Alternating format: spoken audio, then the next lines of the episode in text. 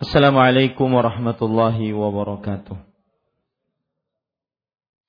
بسم الله الرحمن الرحيم إن الحمد لله نحمده ونستعينه ونستغفره ونعوذ بالله من شرور أنفسنا وسيئات أعمالنا من يهده الله فلا مضل له ومن يضلل فلا وأشهد أن لا إله إلا الله وحده لا شريك له وأشهد أن محمدا عبده ورسوله. يا أيها الذين آمنوا اتقوا الله حق تقاته ولا تموتن إلا وأنتم مسلمون. يا أيها الناس اتقوا ربكم الذي خلقكم من نفس واحدة وخلق منها زوجها وبث منهما رجالا كثيرا ونساء واتقوا الله الذي تساءلون به والأرحام. إن الله كان عليكم رقيبا. يا أيها الذين آمنوا اتقوا الله وقولوا قولا سديدا. يصلح لكم أعمالكم ويغفر لكم ذنوبكم. ومن يطع الله ورسوله فقد فاز فوزا عظيما. أما بعد. فإن أصدق الحديث كتاب الله وأحسن الهدي هدي محمد صلى الله عليه وعلى آله وسلم وشر الأمور محدثاتها وكل محدثة بدعة وكل بدعة ضلالة وكل ضلالة في النار. الحمد لله kita bersyukur pada Allah Subhanahu wa taala pada hari ini Rabu malam Kamis 20 Sya'ban 1438 Hijriah kita kembali duduk bersama mengkaji kitab tauhid yang ditulis oleh Fadilatul Syekh Al-Imam Muhammad At-Tamimi rahimahullahu taala. Salawat dan salam semoga selalu Allah berikan kepada Nabi kita Muhammad sallallahu alaihi wa ala alihi wasallam pada keluarga beliau, para sahabat, serta orang-orang yang mengikuti beliau sampai hari kiamat kelak. Dengan nama-nama Allah yang husna dan sifat-sifatnya yang ulia, kita berdoa, Allahumma inna nas'aluka ilman nafi'an wa rizqan tayyiban wa amalan mutaqabbala. Wahai Allah, sesungguhnya kami mohon kepada Engkau ilmu yang bermanfaat, rezeki yang baik, dan amal yang diterima. Amin ya rabbal alamin. Para ikhwah dan akhwat, Bapak Ibu, saudara-saudari yang dimuliakan oleh Allah Subhanahu wa taala.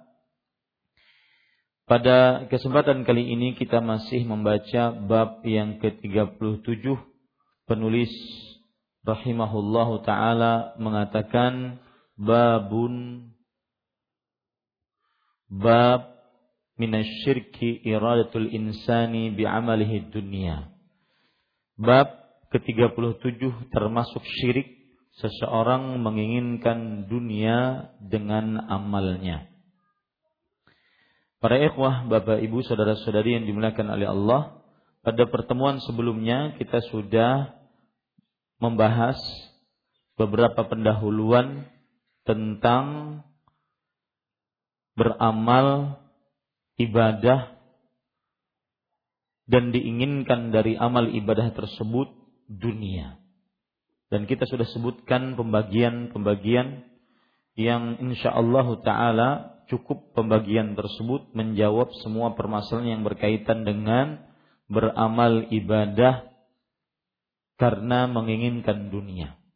Yang pertama yaitu beramal ibadah karena Allah Subhanahu wa taala semata hanya berharap wajah Allah Subhanahu wa taala.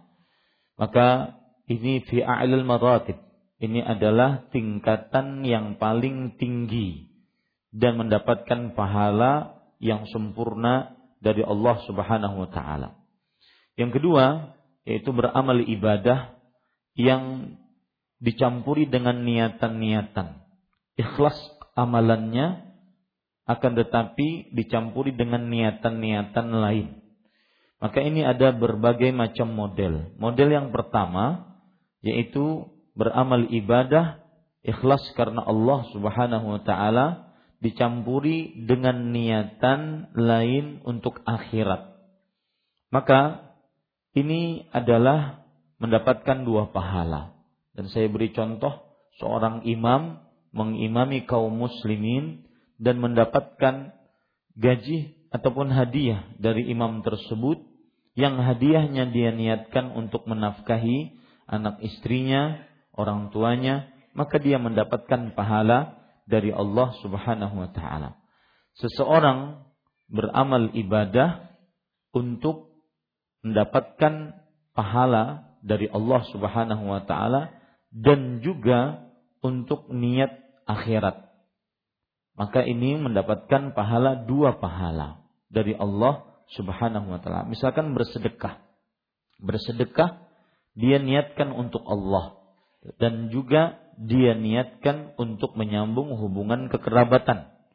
Maka Rasul Shallallahu Alaihi Wasallam bersabda, "As-sadaqatu 'ala al-miskin sadaqah, was-sadaqatu 'ala dzirrahim sadaqatun wasilah." Bersedekah terhadap orang miskin mendapatkan pahala sedekah dan bersedekah kepada orang miskin yang merupakan kerabat mendapatkan pahala sedekah dan menyambung hubungan kekerabatan. Model yang kedua dari nomor dua adalah orang yang beramal untuk akhirat akan tetapi dibarengi dengan urusan dunia. Dibarengi dengan niatan dunia dan terdapat dalil di dalamnya. Maka orang seperti ini diperbolehkan untuk berniat dan beramal dengan niatan seperti itu. Contoh misalkan seseorang berdoa berdoa kemudian menginginkan dari doanya perkara-perkara dunia. Maka ini diperbolehkan. Rasulullah Sallallahu Alaihi Wasallam bersabda dalam hadis riwayat Imam Muslim, "Mamin muslimin yad'u bid'awah illa istajaballahu bi ihda salas." Tidaklah seorang muslim berdoa dengan sebuah doa melainkan Allah akan men mengabulkan doa tersebut salah satu dari tiga pilihan. Malam yakun bismin wala qati'atir rahim. Selama doanya bukan karena untuk melakukan dosa atau memutuskan hubungan kekerabatan. Contoh yang lain dalam hadis riwayat Muslim Rasul sallallahu alaihi wasallam bersabda, "Man sarrahu an yubsata lahu fi rizqihi wa yunsa'alahu fi atharihi falyasil rahimah." Siapa yang ingin diluaskan rezekinya perkara dunia, dipanjangkan umurnya perkara dunia, maka hendaklah dia menyambung silaturahim. Maka ini diperbolehkan. Contoh yang lain hadis yang dihasankan oleh Imam Albani rahimahullah taala, dawu marzakum bi sadaqah. Artinya obati orang-orang yang sakit dari kalian dengan bersedekah. Maka ini termasuk perkara dunia kesembuhan penyakit perkara dunia. Bersedekah ingin diluaskan rezekinya oleh Allah Subhanahu wa taala. Maka ini seseorang dengan dalil bahwa Allah Subhanahu wa taala akan melipatkan pahala dan harta orang yang bersedekah maka diperbolehkan.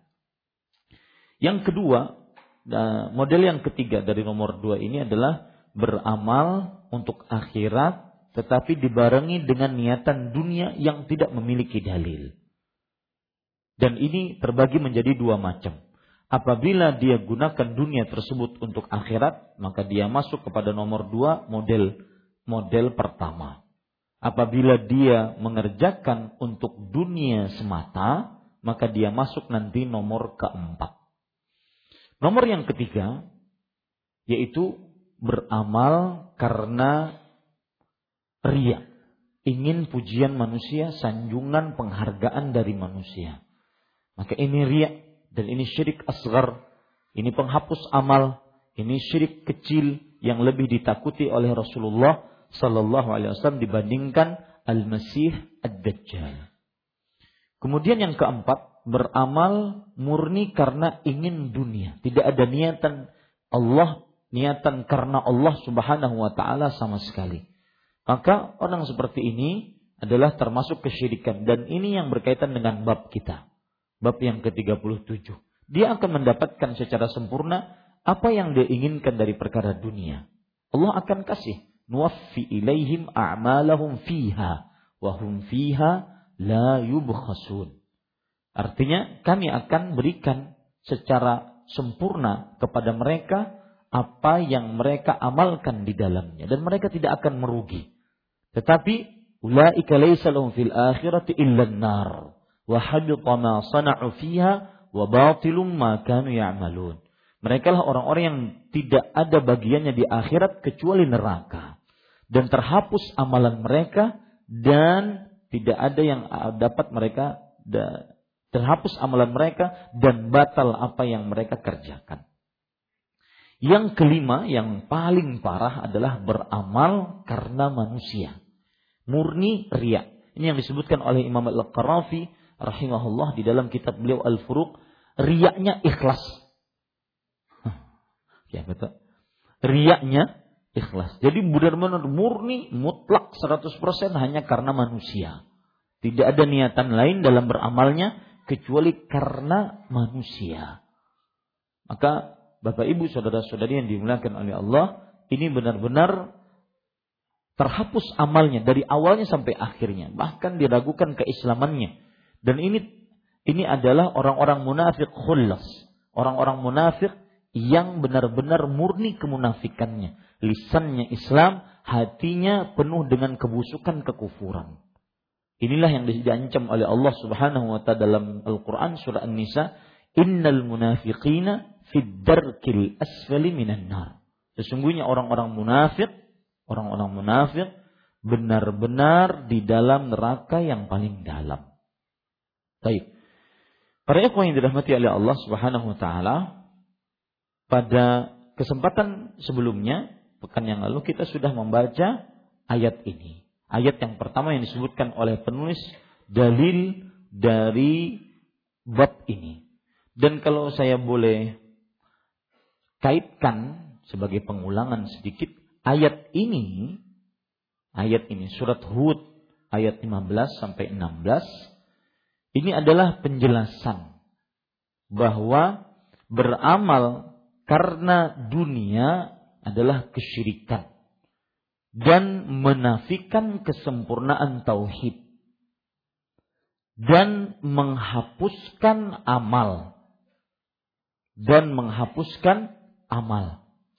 Dan berdasarkan ayat ini bab ini berbeda dengan bab yang ke-36 yaitu tentang riya.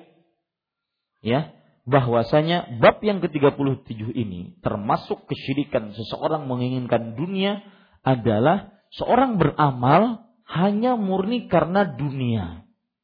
Sedangkan ria beramal karena pujian manusia. Dan antara dunia dengan pujian ada semacam keterkaitan dan keterpisahan antara keduanya. Keterkaitannya yaitu bahwa orang yang riak, perhatikan ini baik-baik, orang yang riak menginginkan pujian manusia itu beramal karena Allah, karena selain Allah.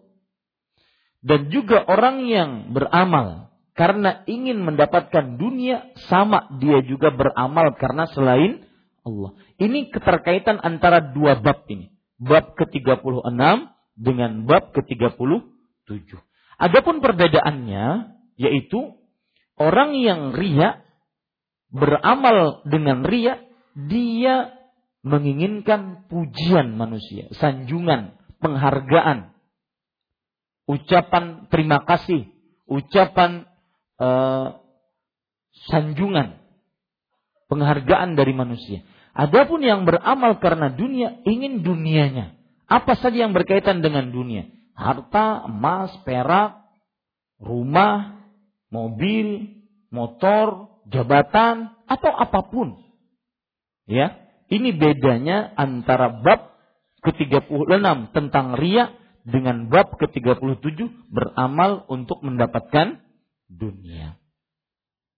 Kemudian pada ikhwah yang dirahmati oleh Allah Subhanahu wa taala dan makna ayat yang surat Hud ayat 15 sampai 16 ini adalah bahwa barang siapa yang keinginannya untuk dunia, tuntutannya dunia, dia akan mendapatkannya. Ya, Allah Subhanahu wa taala akan memberikan ganjarannya di dunia. Tetapi di akhirat dia akan tidak mendapatkan apa-apa. Nol, nihil. Bahkan amalan dunia dia terhapus. Dan tidak ada pahalanya kecuali cuma nerakanya Allah Subhanahu wa taala. Ini para ikhwan yang dirahmati oleh Allah. Saya ingin menggabungkan sebuah permasalahan. Surat Hud ayat 15 sampai 16 dibicarakan oleh para ulama keterkaitannya dengan surat Al-Isra ayat 17 eh ayat 18. Ya. Perhatikan baik-baik ini sebuah permasalahan. Perhatikan baik-baik sebuah permasalahan bahwa apa ada hubungan atau apakah ada perbedaan antara surat Hud ayat 15 sampai 16 dengan surat Al-Isra ayat 18. Ya. Di sini karena para ulama membicarakannya tentang kaitannya dengan dua ayat ini, antara dua ayat ini. Saya bacakan dulu surat Hud ayat 15 sampai 16. Man kana yuridul hayata dunya wa zinataha nuwaffi ilaihim a'malahum fiha wa hum fiha la yubkhasun. Ulaika laysa lahum fil akhirati illa an-nar wa habita ma sana'u fiha wa batilum ma kanu ya'malun. Artinya, barang siapa yang menghendaki kehidupan dunia dan perhiasannya, niscaya kami berikan kepadanya balasan pekerjaan mereka di dunia dengan sempurna dan mereka di dunia itu tidak akan dirugikan. Baik, sampai sini insya Allah bisa dipahami. Itulah orang-orang yang tidak memperoleh di akhirat kecuali neraka. Dan lenyaplah di akhirat itu apa yang telah mereka usahakan di dunia. Dan sia-sialah apa yang telah mereka kerjakan. Ini ayat surat Hud ayat 15 sampai 16. Ya. Yang maknanya tadi, siapa yang beramal niatannya untuk dunia, Allah kasih. Allah berikan. Sempurna Allah berikan sesuai dengan permintaannya. Cuma di akhirat tidak ada sama sekali pahala. Tidak ada sama sekali pemberian kecuali neraka. Dan batal apa yang telah mereka kerjakan selama di dunia. Ini surat Hud ayat 15 sampai 16. Paham sampai sini? Baik. Surat Al-Isra sekarang. Kita baca. Allah Subhanahu wa taala berfirman, surat Al-Isra ayat berapa? 18, ya. Dan itu tidak disebutkan oleh penulis. Saya hanya ingin mengaitkan ayat Hud dengan Al-Isra. Ya. Apa? Ada apa itu? Karena dibicarakan oleh para ulama rahimahumullahu taala. yang masih berkaitan dengan amalan siapa yang beramal ingin dunia dia akan dapat, tetapi di akhirat tidak akan dapat sama sekali pahalanya. Allah berfirman dalam surah Al-Isra ayat 18. Man kana yuridul hayata dunya wa zinataha nuwaffi il afwan. Man kana yuridul ajilah ajjalna lahu fiha ma nasha liman nurid thumma ja'alna lahu jahannam yaslaha madmuman madhura. Artinya barang siapa yang menginginkan al-ajilah yaitu perkara dunia. Al-ajilah perkara dunia, nikmat dunia. Ajjalna lahu fiha ma Kami akan segerakan baginya di dalam dunia apa yang kami sesuai dengan kehendak kami. Liman nurid bagi siapa yang kami inginkan. Summa ja'alna lahu jahannam yaslaha mazmuman madhura. Kemudian kami jadikan untuknya neraka jahanam membakarnya mazmuman tercela madhura terhina. Para ikhwan yang dirahmati oleh Allah Subhanahu wa taala lihat ayat surat Hud ayat 15 sampai 16 adalah pengkhususan dari surat Al-Isra ayat 18. Pengkhususan dari surat Al-Isra ayat 18. Ya, catat baik-baik itu. Surat Hud ayat 15 sampai 16 pengkhususan dari surat Al-Isra ayat 18.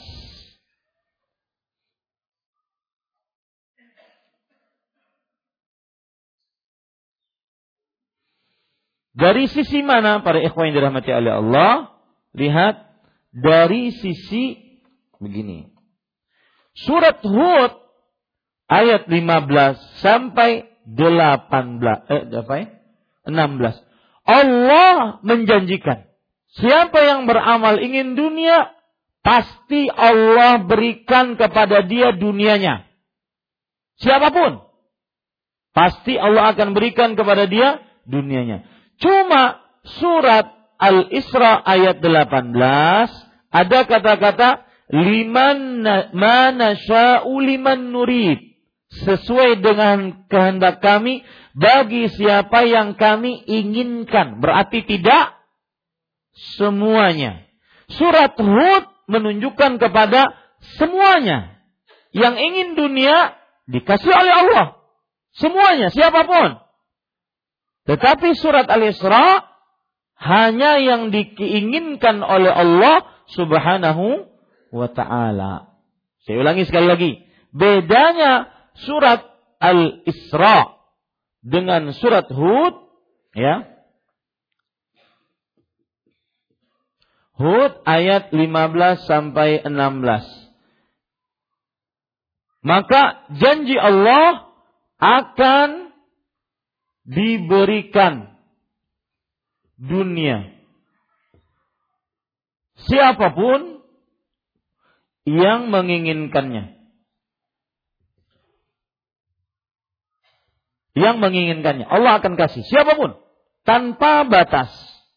Ya, yang ingin dunia Allah kasih. Nah, sekarang surat Al-Isra ayat Keberapa? 18. Maka apa yang terjadi? Di dalam ayat tersebut Allah berfirman, lihat saya ulangi ayatnya, "Man kana yuridul ajilah, ajjalna lahu fiha ma nasha." Liman nurid. Lihat, ini yang jadi masalah. Barang siapa yang ingin nikmat dunia, kami berikan segera untuknya di dunia. Sekehendak kami bagi siapa yang kami kehendaki. Ini bedanya. Bagi siapa yang kami kehendaki. Kalau surat eh, Al-Hud uh, ayat 15 semua sampai 15 sampai 16 se semuanya. Sedangkan surat Al-Isra 18 bagi siapa yang kami kehendaki saja. Ini para ikhwah yang dirahmati oleh Allah, ayat ini lebih parah lagi. Dalam lebih parah lagi maksudnya adalah daripada ini. Lebih dalam lagi ancamannya. Wahai kalian yang beramal, ingin dunia, Allah tidak kasih. Kecuali yang dikehendaki oleh Allah. Maka, kalau menurut ayat ini, di dunianya dia belum tentu di akhiratnya pasti. Ah. Begitu. Kalau ini di dunianya dapat, ya, sedangkan di akhiratnya pasti hancur binasa. Ini masih mending ini. Ya, tapi mending mendingan tidak sama sekali dua-duanya. Nah, ini para ikhwah, itu bedanya surat Hud dengan surat Al-Isra 15, 16 dengan 18. Ini semua dibicarakan oleh para ulama saking mereka detilnya pembicaraan beramal untuk dunia. Hati-hati. Makanya kita katakan tadi surat Hud ayat 15 sampai 16 dikhususkan oleh ini. Surat Al-Isra ayat 18. Maka hati-hati, selalu tata niat. Untuk apa saya kerjakan ini amal? Selalu tata niat. Untuk Allah kah atau untuk dunia kah? Salatnya, puasanya, zakatnya, hajinya, baca Qur'annya, zikirnya, sedekahnya, menyambung silaturahimnya, ya, selalu tata dunia, tata ini. Kadang-kadang di zaman sekarang terutama banyak amalan-amalan yang topengnya ibadah, topengnya ibadah. Ya, akan tetapi tujuannya cuma dunia. Misalkan panitia kajian membuat pondok pesantren, membuat yayasan, membuat travel, topengnya mungkin amal. Topengnya amal. Tetapi ternyata ketika ada nih, Anda ingin tahu Anda benar-benar tujuannya beramal atau tidak, lihat. Tatkala dalam keadaan dua pilihan, antara dunia dan akhirat. Tatkala lagi sempit-sempitnya, kita kalau tidak mengambil dunia, kita tidak akan dapat untung. Tapi kalau dapat akhirat, untungnya mungkin sedikit. Maka dia tetap tujuannya akhirat. Meskipun sedikit. Karena memang dunia bagi dia hanya sementara. Toh, kalau seandainya mati, saat itu tidak dibawa pulang semua yang dia inginkan. Maka para ikhwan yang dirahmati oleh Allah, perhatikan ini baik-baik surat Al-Isra ayat 18 lebih tajam. Catat ini, surat Al-Isra ayat 18 lebih tajam ancamannya bagi siapa yang beramal karena dunia. Allah belum pasti memberikan kepada orang tersebut dunia yang diinginkan. Karena Allah berfirman, "Mana sya'u liman nurid." sesuai dengan kehendak kami bagi siapa yang kami kehendaki saja. Artinya mungkin dia dapat, mungkin dia tidak dapat di dunia. Belum tentu dapat dunia yang dia inginkan. Maka ini sangat menderita. Menurut surat Al-Isra, orang bisa saja yang beramal karena dunia, dia bisa saja rugi di dunia, rugi juga di akhirat. Hati-hati. Ini pada ikhwah, tambahan yang sudah saya sebutkan tadi. Baik, sekarang kita masuk kepada hadis.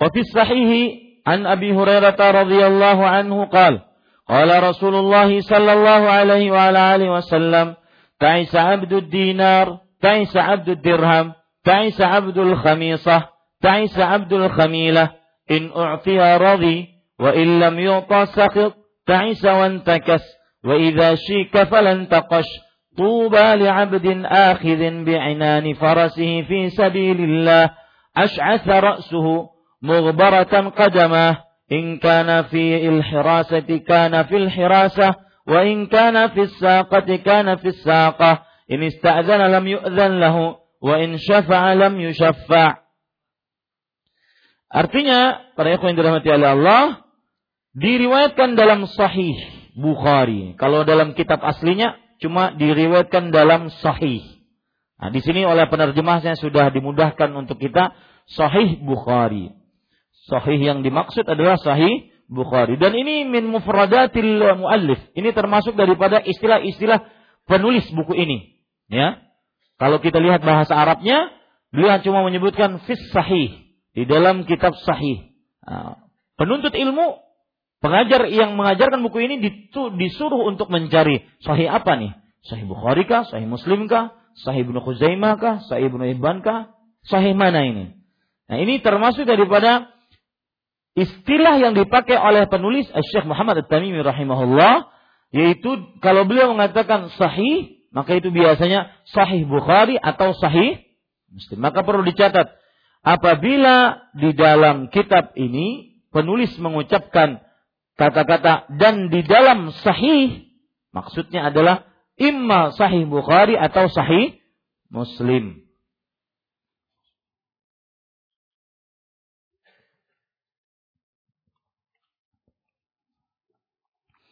Tapi pada ikhwan dirahmati oleh Allah Subhanahu wa taala.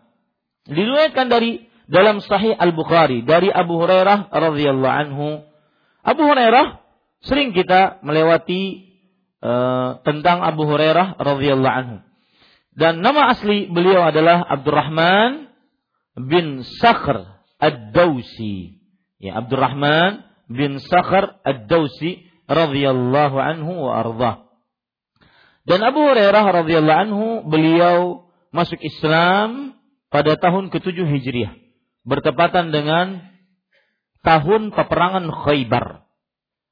Kemudian setelah itu selama hidup Rasulullah sallallahu alaihi wasallam beliau melazimi, melazimi paham Pak ya? Apa bahasa Indonesia yang paling bagus?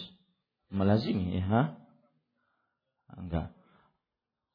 Mendampingi Rasulullah sallallahu alaihi wasallam selama hidup beliau. Ya ke mana Rasulullah Sallallahu Alaihi Wasallam? Berjalan berdiam duduk maka di situ pasti ada Abu Hurairah radhiyallahu an. Dan makanya sering Rasulullah Sallallahu Alaihi Wasallam mencari sosok Abu Hurairah kalau seandainya radhiyallahu anhu kalau seandainya beliau tidak ada di majelis beliau.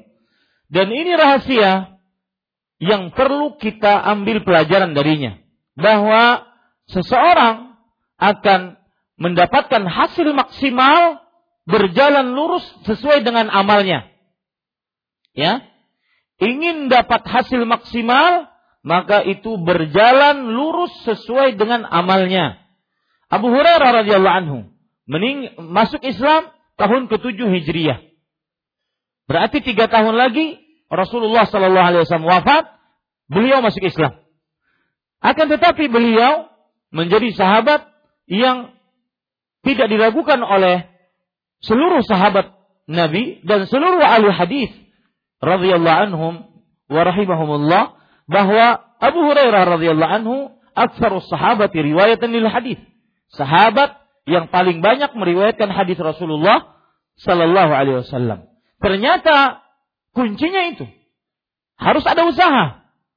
Senantiasa mendampingi Rasulullah sallallahu alaihi wasallam. Akhirnya beliau mendapatkan apa yang di, disematkan kepada beliau se, se, uh, sekarang ini yaitu sahabat yang secara mutlak paling banyak meriwayatkan hadis Rasulullah Sallallahu Ternyata memang ada usahanya, tidak ujuk-ujuk dapat begitu, enggak. Maka begitu juga dalam kehidupan kita sehari-hari. Ketika kita menginginkan ilmu misalkan, maka itu berjalan lurus sesuai dengan amal kita. Ilmu menjadi prioritas kita. Tidak akan mungkin ilmu didapat kalau seandainya menuntut ilmunya hanya waktu luang, bukan meluangkan waktu. Gak mungkin. Ya, hanya waktu luang, bukan meluangkan waktu. Tidak mungkin dapat ilmunya. Beda dengan orang yang malam hari membuka kitab, memurajah apa yang dia sudah pelajari malam ini, kemudian dia ulang lagi nanti sebelum dia datang ke masjid ini pada pekan depan, Beda dengan orang-orang yang hanya bukannya ketika di majlis. Sangat beda. Bahkan ketika Ustadz menjelaskan, dia masih sibuk melihat-lihat catatan yang telah lalu. Enggak akan dapat. Beda dengan orang-orang yang mempersiapkan dirinya untuk mendapatkan ilmu dengan benar-benar dia mempersiapkan dirinya. Begitu juga nanti di dalam Ramadan. Beda. Orang yang benar-benar ingin mendapatkan ampunan, rezeki, eh ampunan, kemudian kemerdekaan dari api neraka, kemudian surga dijauhkan dari api neraka, kemudian eh, dikabulkan doa, itu semua di dalam bulan Ramadan berjalan lurus sesuai dengan amalnya. Tidak akan pernah dapat keutamaan Ramadan orang yang leha-leha. Orang yang melalaikan. Orang yang bermaksiat nggak akan dapat. Contoh misalkan hadis riwayat Tirmidzi. Idza kana awwalu lailatin min Ramadan. Jika pada malam pertama bulan Ramadan, futihat abu abu sama, futihat abu abu jannah, falam yughla min habab. Dibukakan pintu surga. Tidak ada yang tertutup satu pintu pun. Wa ghulqat abu nar falam yughlaq min habab. Ditutup pintu neraka dan tidak ada yang terbuka satu pintu pun. Kemudian Wa yunadi munadin, ya baghiyal khairi aqbil wa ya baghiyal syarri aqsir. Ada suara yang berseru, wahai pencari kebaikan, ayo sambut bulan Ramadan. Wahai pencari keburukan, cukupkan maksiatmu dalam bulan Ramadan. Kemudian Rasulullah SAW bersabda, lanjutannya, walillahi utaqa'u minan nar wa dzalika kullu lailah. Dan Allah Subhanahu wa taala memiliki hamba-hamba yang dibebaskan dari api neraka dan itu setiap malam bulan Ramadan. Menginginkan kebebasan dari api neraka itu berjalan lurus sesuai dengan amalnya. Sesuai dengan amalnya.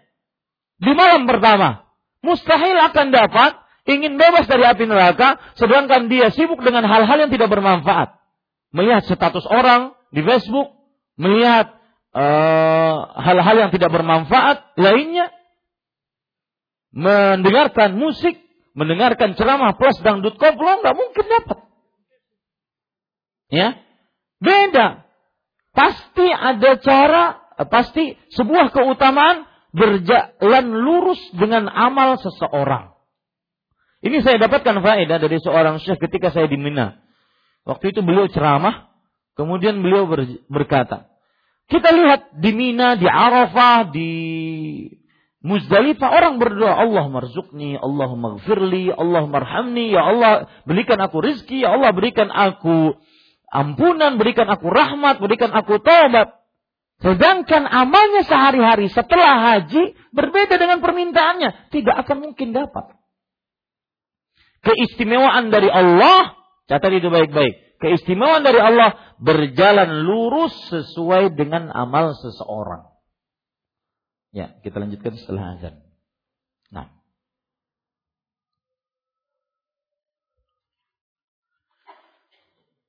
Ya. Sekali lagi saya ulangi, pelajaran menarik dari seorang Abu Hurairah radhiyallahu anhu, bahkan subhanallah, saya baca sekarang ini di dalam kitab Syiar Alamin Nubala, sejarah orang-orang terkenal yang ditulis oleh uh, Al-Imam Muhammad bin Ahmad bin Utsman Az-Zahabi rahimahullah. Beliau mengatakan di sini al-faqih. Abu Hurairah al-imam, al-faqih, pemimpin, ahli fikih, al-mustahid, ahli ijtihad, al-hafidh, ahli penghafal hadis, sayyidul hufaz al-asbat, pemimpinnya para penghafal hadis yang sangat terpercaya. Ini tidak mungkin didapat dengan dengan leha-leha, santai-santai, nggak mungkin. Apalagi ilmu. Ya, apalagi ilmu. Sama yang menyampaikan ilmu. Tentu perhatikan saja, yang nyampaikan ilmu ketika dia benar-benar baca, maka beda dengan orang yang cuma sekedarnya. Tidak.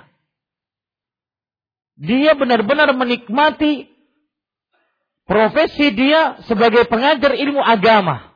Dia cinta ilmu tersebut.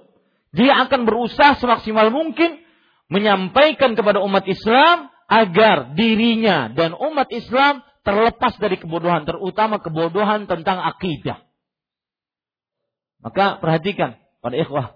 Makanya para ulama mengatakan la yustata'ul ilm birahatil jism. Tidak akan didapat ilmu dengan leha-leha badan. Enggak. Maka saya berpesan ini para ikhwah. Majlis seperti ini persis seperti majlis-majlis yang ada di Masjid Nabawi. Banyak orang-orang yang memang mereka hadir untuk menuntut ilmu syar'i. Mereka bukan mereka pegawai biasa. Mereka mungkin pekerja kasar, kuli bangunan. Akan tetapi setiap asar, setiap maghrib mereka duduk di majelis ilmu. Cuma mereka kadang-kadang ilmunya lebih tinggi dibandingkan orang yang duduk di kuliah, di fakultas, di universitas. Kenapa? Karena di samping mereka duduk langsung dengan orang yang mengajarkannya, melihat adabnya, melihat tata cara mengajar, melihat tata cara menjawab pertanyaan. Kemudian mereka juga mengulanginya di kamar. Mereka lebih fokus. Maka saya katakan, berbeda Pak. Orang yang murojaah ilmunya dengan orang yang cuma buka kitab tauhid ketika malam Kamis saja. Aha. Wah, Ustaz tembak banar ulun kenanya. Ya, ini para ikhwan yang dirahmati oleh Allah Subhanahu wa taala. Dan saya berharap dari majlis-majlis ini kita semua bisa mengajari minimal istri anak-anak kita.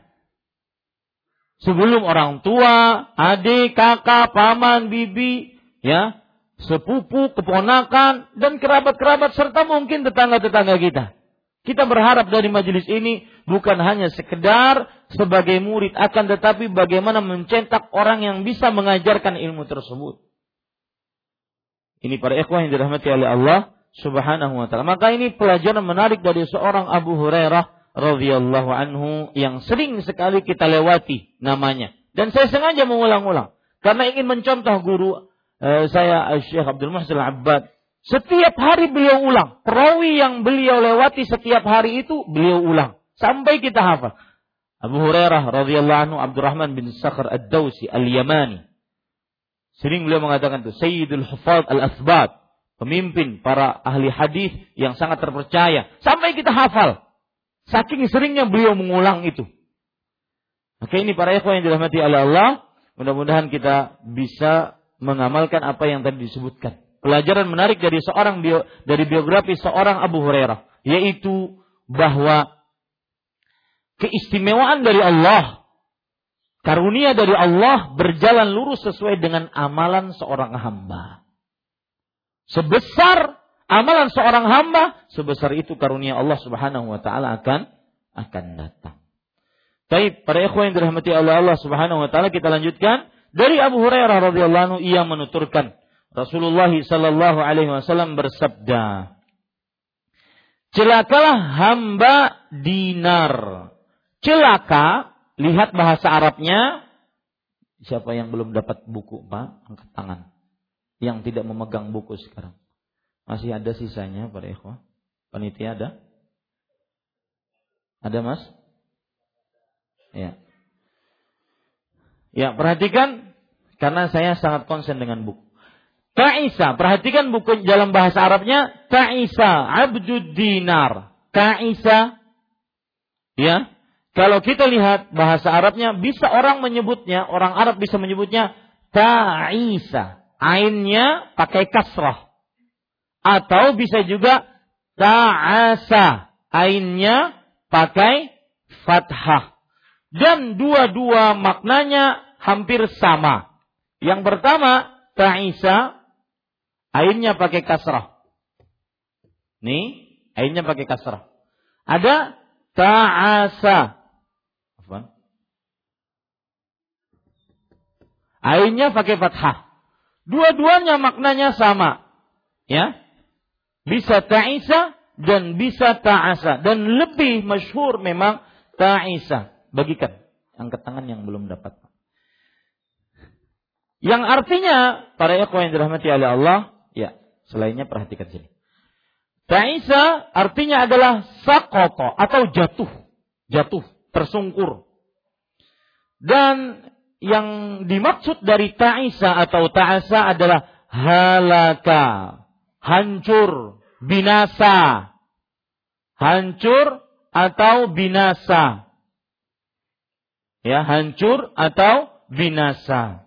Ini yang disebutkan oleh Al-Hafidh Ibnu Hajar Al-Asqalani rahimahullahu taala. Ada pendapat lain makna lain. Ada lagi yang belum dapat?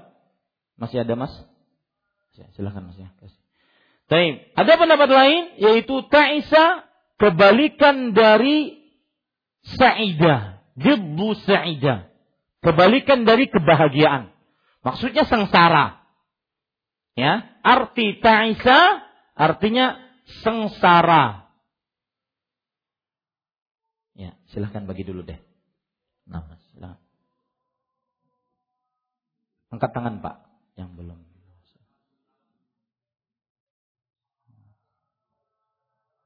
Diharapkan bisa hadir ya.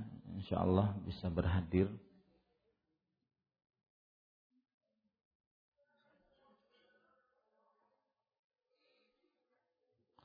Baik. Perhatikan halaman buka halaman berapa yang baru bukunya? 130. Nah. Baik, kita lanjutkan para ikhwan yang dirahmati oleh Allah Subhanahu wa taala. Jadi arti yang kedua, ta'isa diddu sa'ida. Kebalikan dari bahagia. Maksudnya sengsara.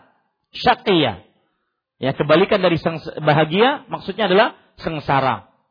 Ini kata celakalah. Kalau diterjemahkan dalam buku terjemahan kita, celakalah. Tapi kita ingin lebih dalam lagi maknanya, bisa celakalah maksudnya adalah binasa, atau jatuh Ya, ini dikatakan oleh Al-Hafidz Ibnu Hajar Asqalani rahimahullah dan bisa juga dikatakan maknanya adalah kebalikan dari bahagia atau sengsara. Ini maksud celaka. Atau bisa dikatakan juga oleh Abu Sa'adat artinya adalah idza asara wa ala wajhi wa huwa du'aun alaihi bil halak. Yang dimaksud ta'isa adalah kalau seorang wajahnya itu tersungkur ke tanah. Wajahnya tersungkur ke tanah. Jadi apa nyurung sep ya apa namanya? Hah? Terjerungkup ano lintuhut. ya. Pokoknya wajahnya ke tanah. Jadi jatuh dan wajahnya ke tanah. Dan ini, ini catat baik-baik, ini istilah orang Arab doa. Nih, perhatikan. Ini istilah orang Arab doa bahwa orang tersebut mendapatkan keburukan. Ini di sini letak pentingnya.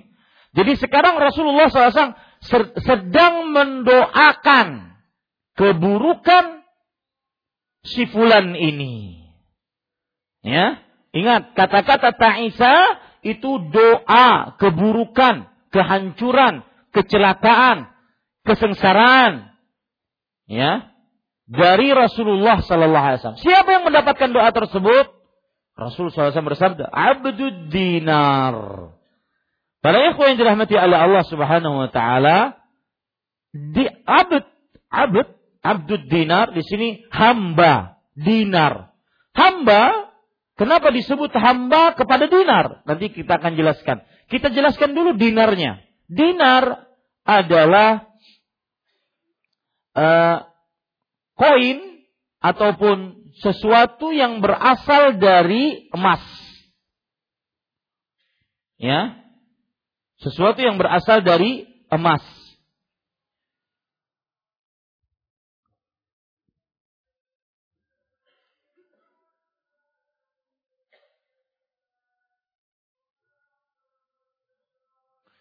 Itu bisa kita katakan begini, dinar adalah barang berharga dari emas atau alat tukar dari emas, lebih tepat mungkin begitu. Alat tukar dari emas.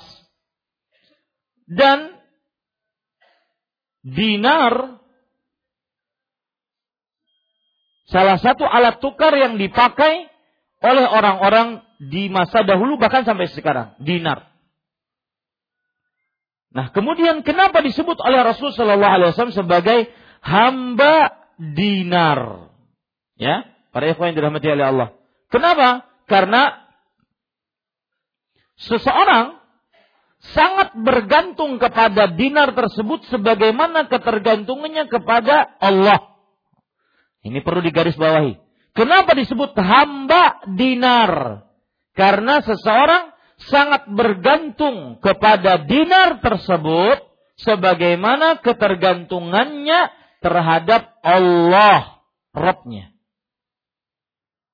Maka segala tekadnya, segala usahanya, tujuannya cuma dinar. Ya, tujuannya cuma dinar. Nih, para ikhwan yang dirahmati oleh Allah Subhanahu wa taala. Sudah kita pelajari, eh, sudah kita pahami sekarang kenapa disebut sebagai hamba dinar. Karena dia menghamba kepada dinar tersebut sebagai penghambaannya kepada Allah. Dia bergantung kepada emas tersebut sebagaimana ketergantungannya kepada Allah. Maka dinyatakan oleh Rasulullah SAW sebagai abd, abdud dinar, hambanya dinar.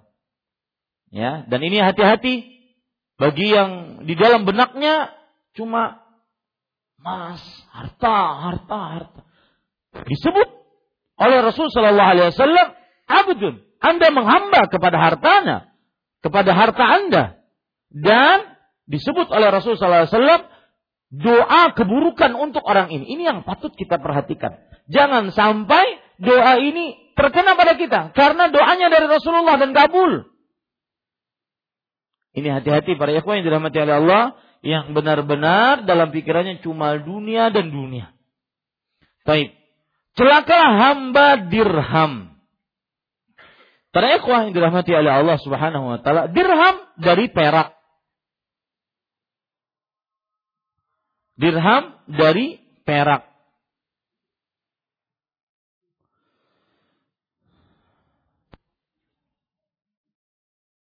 Dan sama maksudnya, Ta'isa abdud dirham.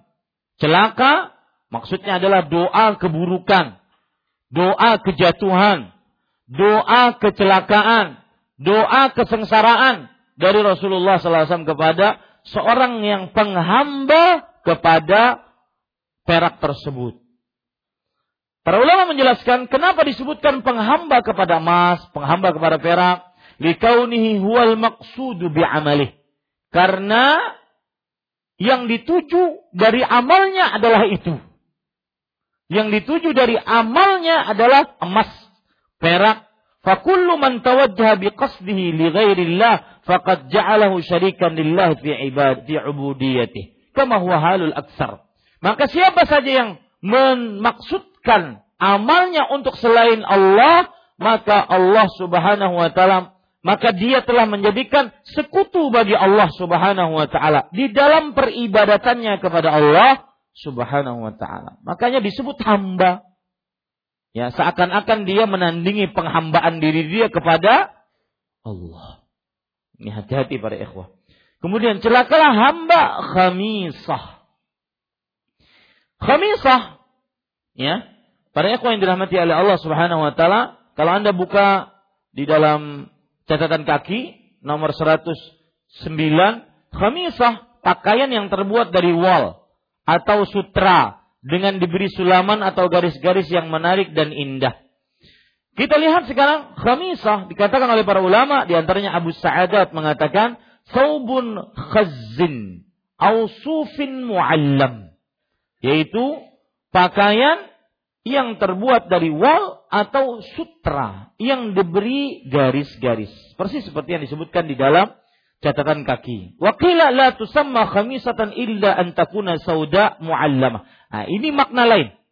Tidak dikatakan khamisah kecuali kain itu berwarna hitam diberikan garis-garis.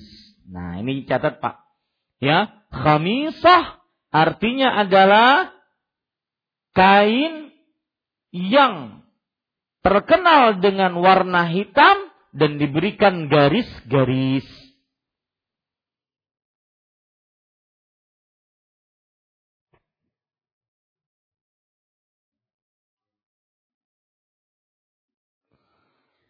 Para ikhwan yang dirahmati oleh Allah Subhanahu wa taala.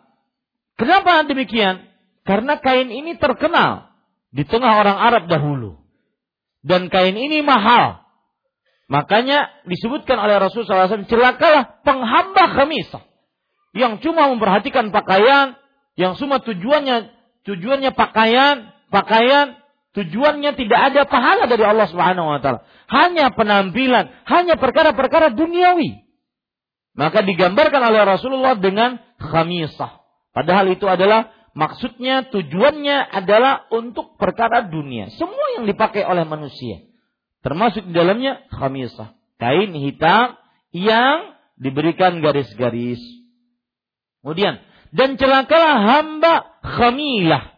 Khamilah, para ikhwan yang dirahmati oleh Allah Subhanahu wa taala, zatul khamal, siabun laha khamal min ayyi syai'in kana yaitu pakaian ataupun kain yang mempunyai garis-garis indah ataupun corak-corak indah yang terbuat dari apa pun. Itu yang disebut dengan khamilah. Ya, ini para ikhwan yang dirahmati oleh Allah Subhanahu wa taala. Kenapa disebut dengan khamilah? Para, e, penghambak kepada khamilah karena perhatikan baik-baik para ikhwan yang dirahmati oleh Allah Subhanahu wa taala karena khamisah ataupun khamilah kain yang indah, kain yang mahal, kain yang bagus. Orang yang beramal tidak ada tujuannya kecuali itu, maka disebutlah dia sebagai penghamba terhadap kain tersebut. Ya, ini para ikhwan yang dirahmati oleh Allah Subhanahu wa taala.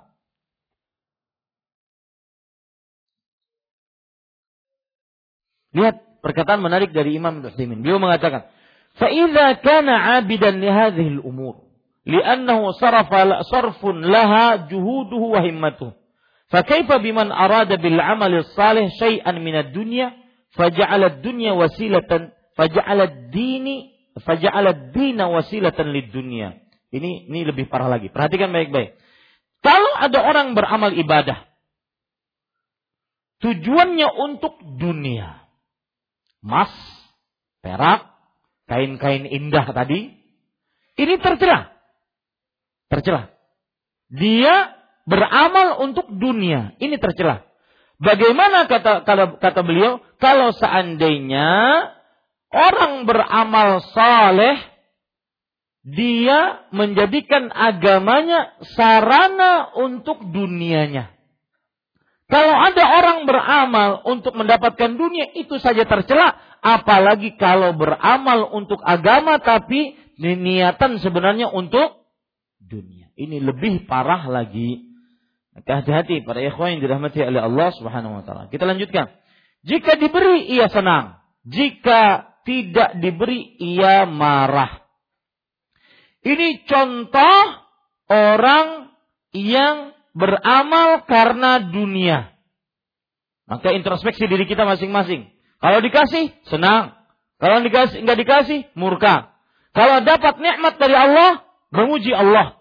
Kalau tidak dapat nikmat dari Allah, dia berburuk sangka kepada Allah. Maka jangan seperti itu. Ini contoh orang yang cinta dunia. Ya, sifatnya ini. Kalau dikasih, dia senang. Kalau seandainya tidak dikasih, dia akan marah. Persis seperti yang disebutkan oleh Allah Subhanahu wa taala dalam Al-Qur'an. Perhatikan ayat-ayat yang akan saya sebutkan sekarang. Di antaranya Allah Subhanahu wa taala berfirman dalam Al-Qur'an Surat Hud, surat ke-11 ayat 10.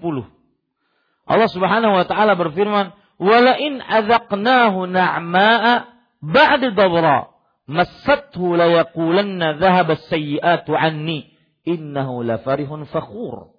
Jika kami rasakan nikmat kepadanya setelah kesulitan ya saya ulangi jika kami rasakan kepadanya kebahagiaan Sesudah bencana yang menimpanya, niscaya dia akan berkata, telah hilang bencana-bencana itu dariku. Sesungguhnya dia sangat bergembira dan sangat menyombongkan diri.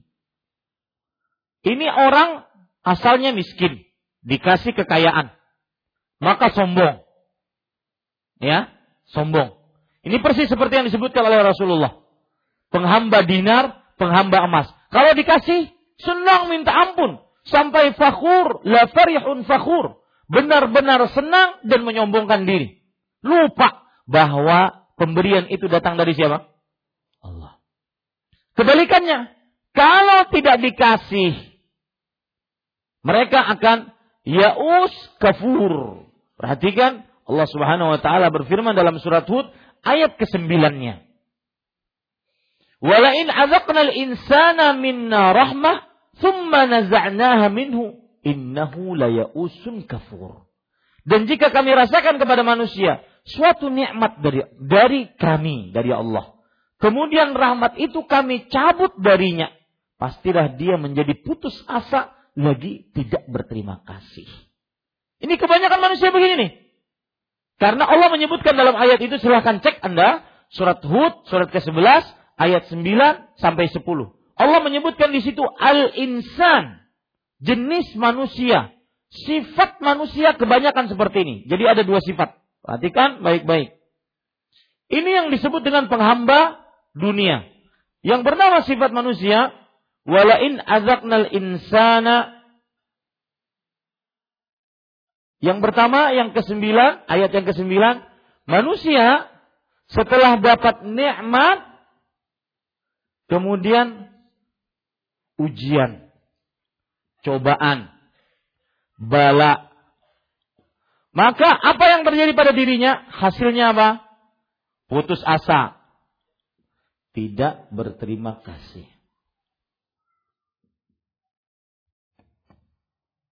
Ya.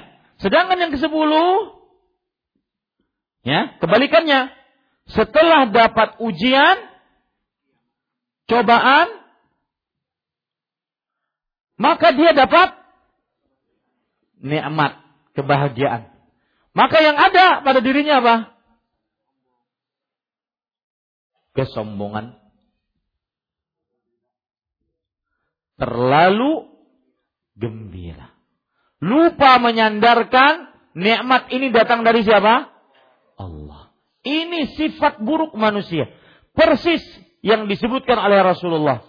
Idza u'tiya roli wa illam yu'ta sakhit. Kalau seandainya dikasih, senang.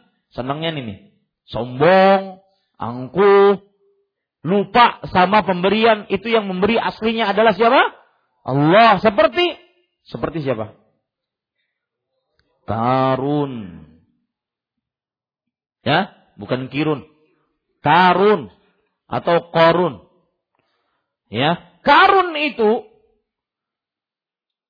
dia dan memang begini pada ikhwah. Semua orang yang diberikan kelebihan itu diuji dengan kesombongan. Orang yang diberikan kelebihan diuji dengan kesombongan. Dan itu terjadi pada Karun. Kelebihan harta, sombong. Innama utitu ala ilmin indi, kata Karun dalam surat Al-Qasas. Sesungguhnya aku mendapatkan harta yang melimpah ruah. Bayangkan antum hartanya. Kunci kekayaannya, kuncinya baru itu dibawa oleh puluhan kuda yang kuat-kuat. Kuncinya saja. Inna qaruna kana min qawmi Musa fabagha alaihim wa atainahu minal kunuz ma inna mafatihahu latanu'u bil usbah ulil quwwah. Sesungguhnya Karun adalah kaum Nabi Musa.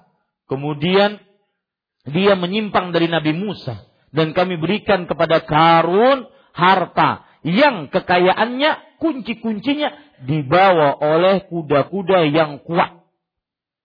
Kuncinya, belum kekayaannya. Jadi dia diuji dengan kesombongan. Makanya dia mengatakan, sesungguhnya aku mendapatkan ini karena ilmu yang aku miliki. Ya, ini dia. Sebaliknya, orang ketika diberikan nikmat, kemudian diuji oleh Allah putus asa. Sama ketika Rasulullah SAW tadi bersabda bahwa jika tidak diberi, maka dia murka, dia marah, nuduh Allah tidak adil, nuduh Allah pilih kasih, nuduh Allah membalimi manusia dan semisalnya. Ini ini ciri-ciri penghamba apa? Dunia, emas, perak, kain-kain mewah dan semisalnya. Sikap yang paling bagus bagaimana? Hah. Kalau dapat ujian setelah nikmat, bagaimana? Bersabar. Yang kedua, kalau dapat nikmat setelah ujian, bagaimana? Bersyukur. Masuk ke dalam hadis Rasul riwayat Imam Muslim. Ajaban li amril mu'min. Inna amrahu kullahu khair. Luar biasa keadaan orang beriman, perkaranya seluruhnya baik. In asabathu sarra syakar, fakana khairun lah. Jika dia mendapatkan nikmat setelah diuji dapat nikmat dia, maka dia bersyukur. Maka itu lebih baik bagi dia. Kenapa lebih baik? Karena tidak sombong. Dan lebih baik karena akan mendapatkan nikmat kembali, terus-terusan nikmatnya. Wa in asabathu dharra sabar fakana khairun lah. Wa dzalika laisa illa lil mu'min. Kalau seandainya dia mendapatkan keburukan setelah dapat nikmat, ujian cobaan bala setelah dapat nikmat, maka dia bersabar dan itu lebih baik baginya. Contoh Pak, yang kedua ini tadi. Dapat nikmat setelah ujian. Kaya setelah miskin sembuh setelah penyakitan. Contohnya dalam hadis riwayat Bukhari. Tiga orang yang diuji oleh malaikat, melalui, yang diuji oleh Allah melalui malaikat. Yang satu botak, yang satu penyakit kulit, yang satu buta. botak disembuhkan oleh Allah, diberikan rezeki oleh Allah. Diuji oleh Allah, datang malaikat semisal dengan dia dulu. Botak, miskin, hidup lagi. Maka orang ini, malaikat ini menguji. Kata malaikat ini, Ana musafirun, laysa li indi wasilu safari. Fahalli ataballagu syai'an min malik. Aku seorang musafir, tidak mempunyai sesuatu yang bisa melanjutkan safarku. Apakah aku bisa meminta sesuatu yang aku bisa jadikan bekal untuk safarku ke tempat tujuan? Maka dia mengatakan al-ashghal kathirah. Mohon maaf, banyak urusan. Ya, banyak urusan. Lalu malaikat ini mengingatkan, dulu bukankah kamu seperti saya? Botak, miskin, hidup. Maka dia mengatakan, kalau bahasa kita, nyaman aja menuduh. Aku ini sugih mulai tujuh turunan tau gak? Lihat aja darah aku nih, darah kuning. ya bahasa Arabnya warastu hadza kabiran an kabir. Aku ini sugih dari dulu. Keturunan ke orang sugih. Kok bisa kamu nuduh saya penyakitan dan miskin? Maka apa yang terjadi para ikhwan yang dirahmati oleh Allah? Allah Subhanahu wa taala ini bahayanya para ikhwan. Orang kalau punya sifat setelah dapat ne, eh, dapat nikmat setelah mendapatkan ujian, maka jangan-jangan Allah bisa mengembalikan kepada kehidupannya dulu. Hati-hati. Allah kembalikan orang tersebut. Dan itu mudah bagi Allah Subhanahu wa taala, tidak sulit. Yang kedua, orang yang punya penyakit kulit sama kejadiannya, Allah kembalikan. Yang ketiga, orang yang bersyukur, yaitu orang yang buta yang tidak menyombongkan diri setelah mendapatkan nikmat dari Allah. Dia mengatakan, "Khudz ma wa da' ma Ambil sesukamu, tinggalkan sesukamu. Ini harta titipan Allah Subhanahu wa taala. Ini harta titipan Allah Subhanahu wa taala. Akhirnya orang-orang itulah yang beruntung.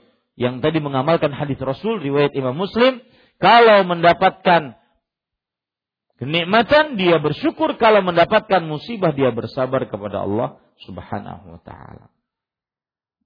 Makanya para ikhwah, kitab tauhid ini indah, kitab indah. Kenapa? Karena di dalamnya ada perkara akidah, dalamnya ada perkara hati. Lihat sekarang. Ya. Ini kan yang kita baca ini perkara hati nih. Mem kembali menata hati kita yang mungkin di dalam benaknya cuma ada dunia, dunia, dunia. Ya. Yang cuma ada kenikmatan dunia, dunia dan dunia. Meskipun kadang-kadang dibungkusi dengan amal, dibungkusi dengan uh, dakwah, dibungkusi dengan tapi tujuannya dunia. Maka ditata kembali dengan baca hadis ini. Tanda penghamba dunia tadi. In utiya radhi wa illam yu'ta sakhab. Kalau seandainya dia diberi maka dia rela, senang, bahkan sampai kepada tahap congkak, sombong. Kalau tidak dikasih, maka dia marah, murka, menuduh Allah tidak adil, menu, e, buruk sangka kepada Allah Subhanahu wa taala. Maka silahkan introspeksi kepada diri kita masing-masing. Apakah ada penyakit itu dalam diri kita? Maka kalau ada, maka berarti kita harus merubahnya. Kemudian Rasulullah SAW bersabda, berbahagialah. Nah, apabila terkena duri, semoga dia tidak dapat men, eh, semoga dia tidak dapat mencabutnya.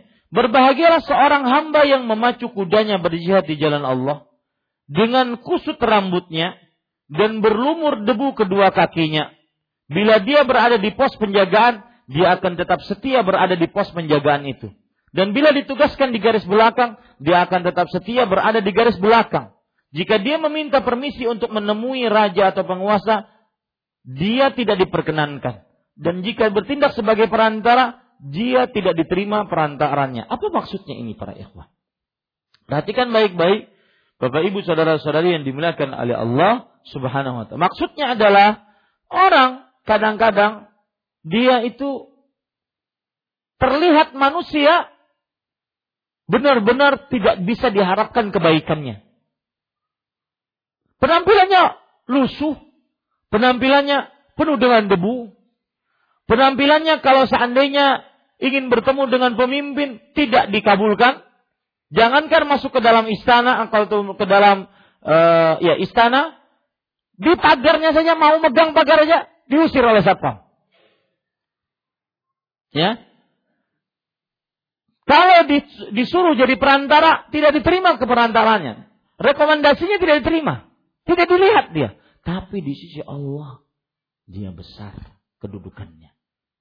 Di sisi Allah subhanahu wa ta'ala, dia besar. Dan berapa banyak orang yang masyhur di dunia, ternyata tidak dikenal di tengah penduduk langit. Dan berapa banyak orang yang tidak dikenal di dunia, masyhur di tengah penduduk langit.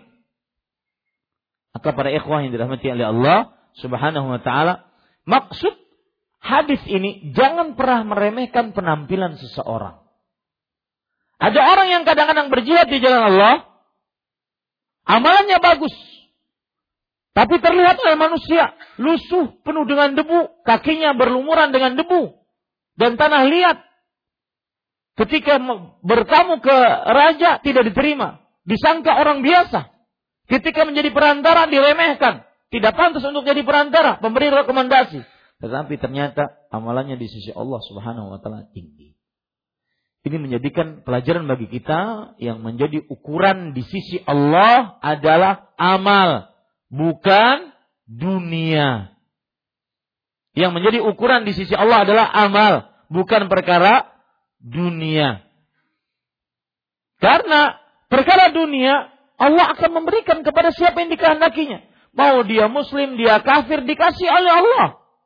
Karun misalkan, kasih oleh Allah Subhanahu wa taala dunianya. Padahal orang yang paling kufur terhadap Allah Subhanahu wa taala dari sisi nikmat. Ini menunjukkan standar dunia bukan standar orang itu dicintai atau diridai oleh Allah. Tetapi yang menjadi standar adalah apakah dia beramal, bertakwa, mengamalkan amal saleh atau tidak di sisi Allah Subhanahu wa taala. Ini para ikhwah yang dirahmati oleh Allah Subhanahu wa taala. Baik. Hubungan hadis ini dengan bab. Silahkan dicatat. Hubungan hadis ini dengan bab para ikhwah yang dirahmati oleh Allah Subhanahu wa taala.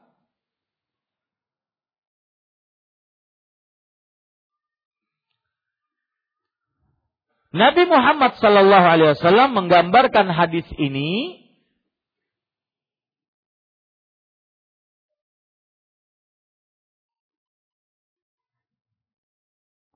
bahwa ada dua orang yang mencari dunia dan mencari akhirat.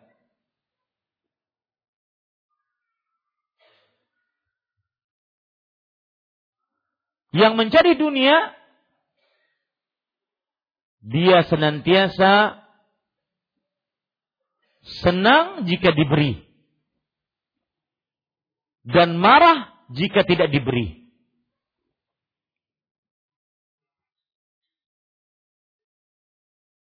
Dan yang mencari akhirat, dia akan menerima apa pun yang Allah takdirkan untuknya.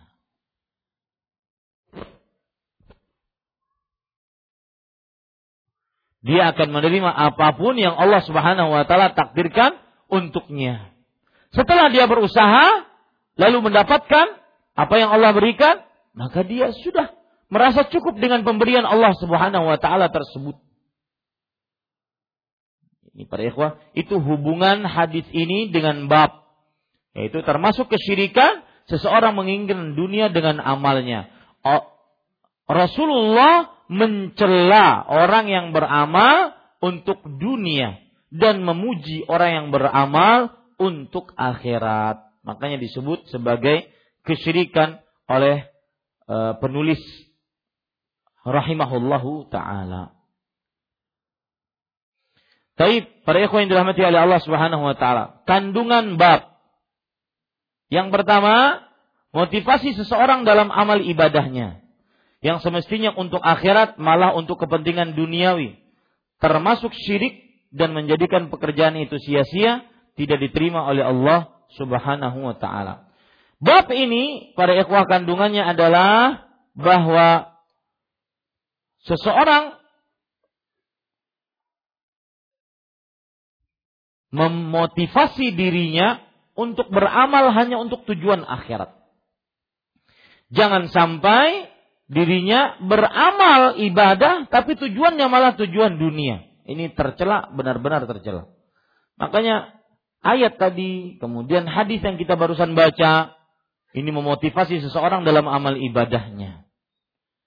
Amalan yang semestinya tujuannya untuk akhirat, surga, dijauhkan dari api neraka, eh malah dia untuk kepentingan duniawi yang sementara, yang cepat rusak, sulit didapat, kemudian tidak sempurna, dan sedikit. Itu karakteristik nikmat dunia.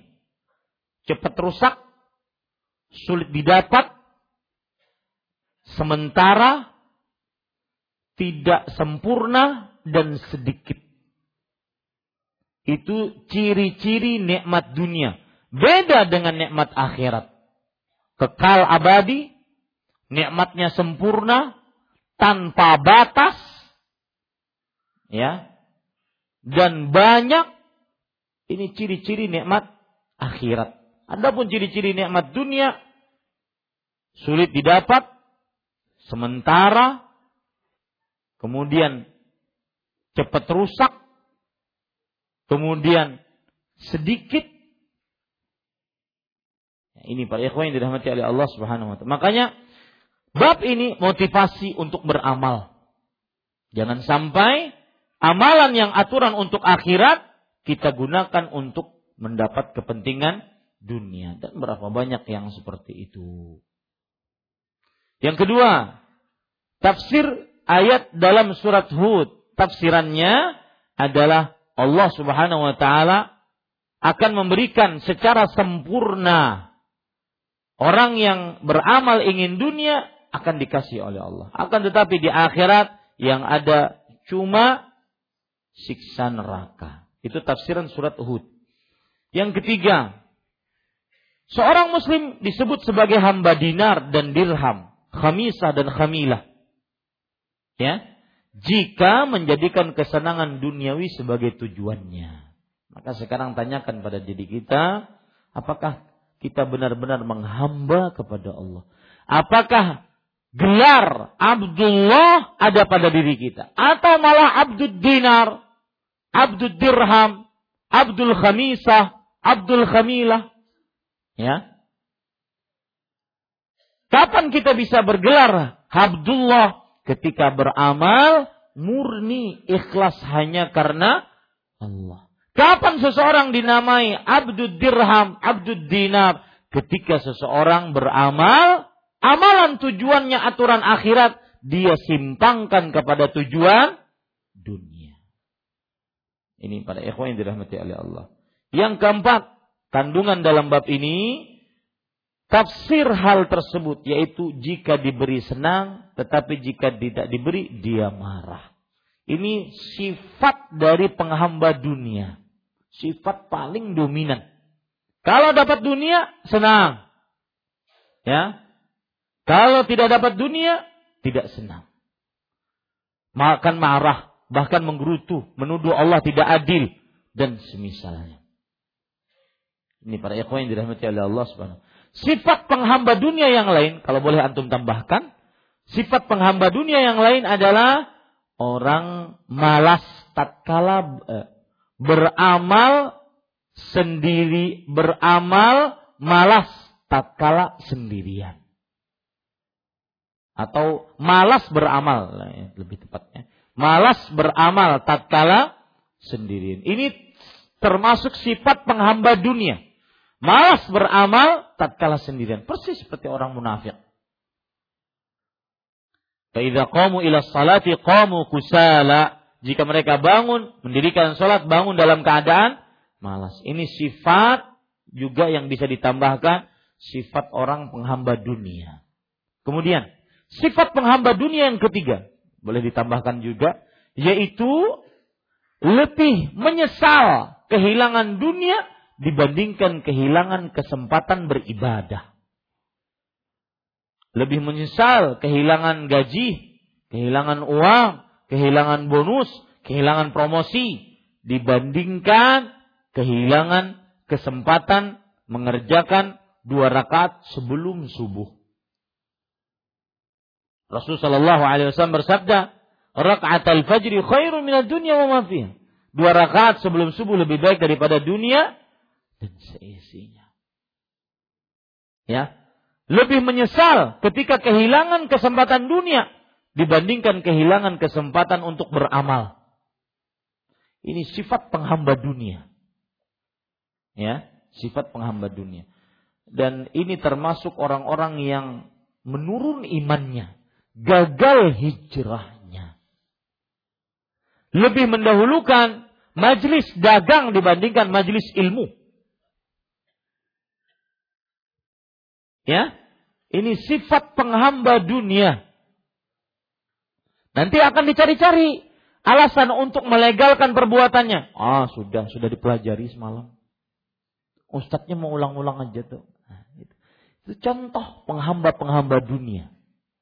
Mencari alas, ala, mencari alasan-alasan untuk melegalkan perbuatannya mendahulukan dunia dibandingkan akhiratnya. Hmm, jadi ada berapa tadi tambahannya? Dua. Yang pertama yang disebutkan oleh penulis tanda penghamba dunia jika diberi dunia senang. Jika diuji, ditahan dunianya, marah murka. Yang kedua apa tadi? Malas beramal, tanda penghamba dunia. Seperti orang munafik. Yang ketiga, lebih menyesal kehilangan dunia dibandingkan kehilangan kesempatan beramal ibadah. Lebih menyesal kehilangan waktu bekerja dibandingkan kehilangan waktu baca Quran. Lebih menyesal kehilangan tidak bisa baca koran perharinya dibandingkan penyesalan dia tidak bisa baca Quran perharinya.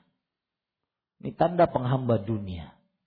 Dan saya berpesan Pak untuk Quran ini ya coba sediakan waktu khusus antum baca di dalamnya setiap harinya dan istiqomahkan di dalamnya. Meski satu ayat, masa nggak bisa satu ayat? Hah, satu ayat kan bisa? Kan aneh. Meski satu ayat dibacanya. Artian meski satu ayat itu jangan dikerjakan satu ayat. Ujar kan satu ayat Ustaz. Bukan, itu batas minimal. Yang mustahil orang tidak bisa mengerjakannya. Ya, ini para ikhwan yang dirahmati oleh Allah. Yang kelima, Kandungan yang kelima, Rasulullah SAW mengatakan, celakalah ia dan tersungkurlah. Ini benar-benar doa keburukan dari Rasulullah Sallallahu Alaihi Wasallam. Maka hati-hati para ikhwah. Juga Rasulullah SAW mengatakan, "Idza syika falan taqash." Yang keenam, apabila terkena duri, semoga tidak dapat mencabutnya. Ini kan doa buruk sekali. Dan Rasulullah Sallallahu Alaihi Wasallam beliau orangnya pengasih, penyayang. Tetapi kenapa sampai mendoakan keburukan seperti ini? Menunjukkan perbuatan itu tercela, benar-benar tercela. Ya, orang yang beramal, yang aturan amalannya untuk akhirat ditujukan untuk dunia. Yang ketujuh, pujian untuk mujahid yang memiliki sifat-sifat sebagaimana tersebut dalam hadis ya, orang yang mujahid yang disebutkan dalam hadis ini yaitu memacu kudanya berjihad di jalan Allah membutuhkan tenaga itu satu kemudian kusut rambutnya berlemur debu kedua kakinya ya tidak terlalu memperhatikan penampilan dunianya maka ini pujian untuk orang-orang yang berjihad di jalan Allah Subhanahu wa taala. Dan jihad dibagi menjadi dua. Jihad lahiriah dan jihad maknawiyah. Jihad lahiriah mengangkat senjata, berkorban harta dan nyawa di jalan Allah. Sedangkan jihad maknawiyah seseorang lebih mendahulukan ketaatan kepada Allah dibandingkan hawa nafsunya. Dan ini disebut oleh para ulama al-jihadul akbar. Jihad yang paling besar menyawan hawa nafsu. Ya. Ini para ikhwan yang dirahmati. Contoh misalkan menuntut ilmu. Antum hadir di majelis ilmu, dapat ilmunya. Tidak terlihat dunianya. Tetapi lebih antum dahulukan dibandingkan lemur bekerja. Dan seperti yang saya ulang-ulang, menuntut ilmu itu meluangkan waktu bukan di waktu luang, bukan. Kapan libur baru saya hadir pengajian. Ya. Dan selalu dicekoki dengan permasalahan, Ustadz, menafkahi keluarga bukankah wajib? Iya, wajib. Akan tetapi menuntut ilmu lebih wajib dibandingkan seseorang menafkahi keluarganya. Kenapa? Karena dengan menuntut ilmu dia akan bisa memilah-milih mana nafkah yang halal, mana nafkah yang haram. Ustaz bagaimana? Pulang jam 7 malam, maka kondisikan. Namanya juga meluangkan waktu. Mencari waktu agar bisa dia menuntut ilmu syar'i. Ini para ikhwan yang dirahmati oleh Allah. Dan belum lagi ada keistimewaan dalam menuntut ilmu. Alaihi Wasallam bersabda ketika seorang saudara mengadukan saudaranya kepada Rasulullah, wahai Rasulullah, sesungguhnya saudaraku akhi jalasa fi majlisik walam ya'mal, duduk di majlismu dan tidak beramal, tidak bekerja, maka berat untuk saya menafkahi diri dan dan dia sedangkan dia cuma duduk di majlismu maka Rasulullah SAW bersabda, perhatikan. La'allaka turzaqu bih. Semoga engkau diberikan rezeki akibat saudaramu menuntut ilmu agama. Ini para ikhwah yang dirahmati oleh Allah Subhanahu wa taala, itu kira-kira yang bisa saya sampaikan tentang beramal untuk dunia. Alhamdulillah selesai dan ini mungkin pertemuan terakhir kita pada bulan Sya'ban dan akan kembali kita lanjutkan setelah bulan Ramadan. Karena Ramadan tidak ada kajian kitab di malam hari yang ada ceramah-ceramah setelah sholat tarawih. Maka ini adalah pertemuan terakhir. Adapun malam Kamis depan masih sebelum Ramadan, maka kita akan dari mulai malam Selasa, malam Rabu, malam Kamis kita akan membahas tentang kajian Islam intensif puasa 1438 Hijriah. Insyaallah taala pada pertemuan yang pertama di malam Selasanya kita akan membagikan materi yang akan kita pelajari tentang puasa kita. Agar puasa kita semakin berilmu dan semakin bertakwa. Wallahu a'lam. Nah.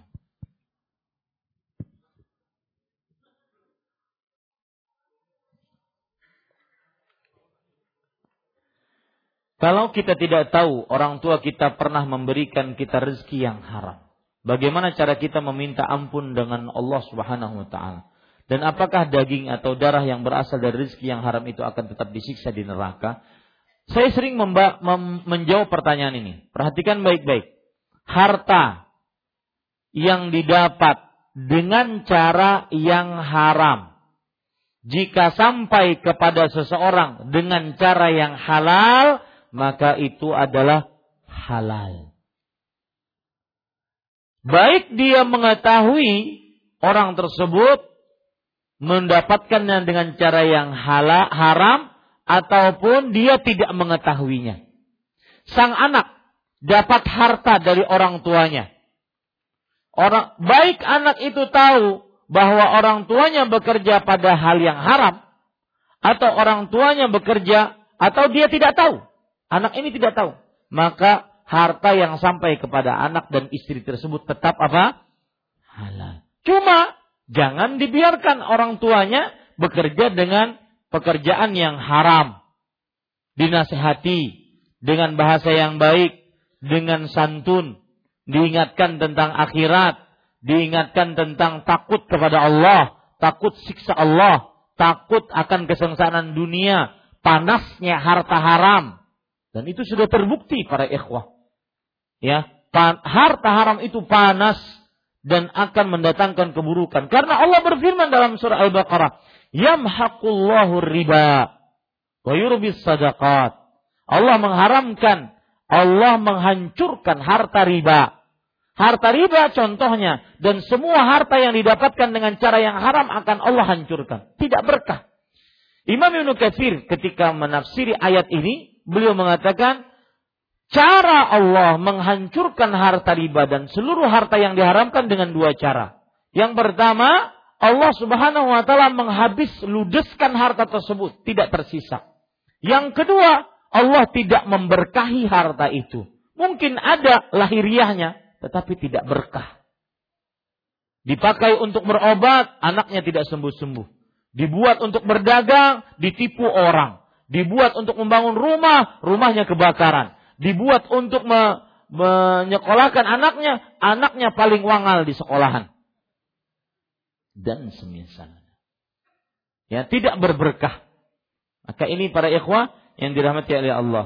Jadi anak atau istri tidak ada urusan dengan pemberian suami atau pemberian orang tua. Tetapi ingat, dia tetap wajib untuk menasihatinya. Beda dengan harta yang memang zatnya haram zatnya. Kita tidak berbicara sekarang caranya. Zatnya haram. Seperti homer. Ya. Bangkai. Patung.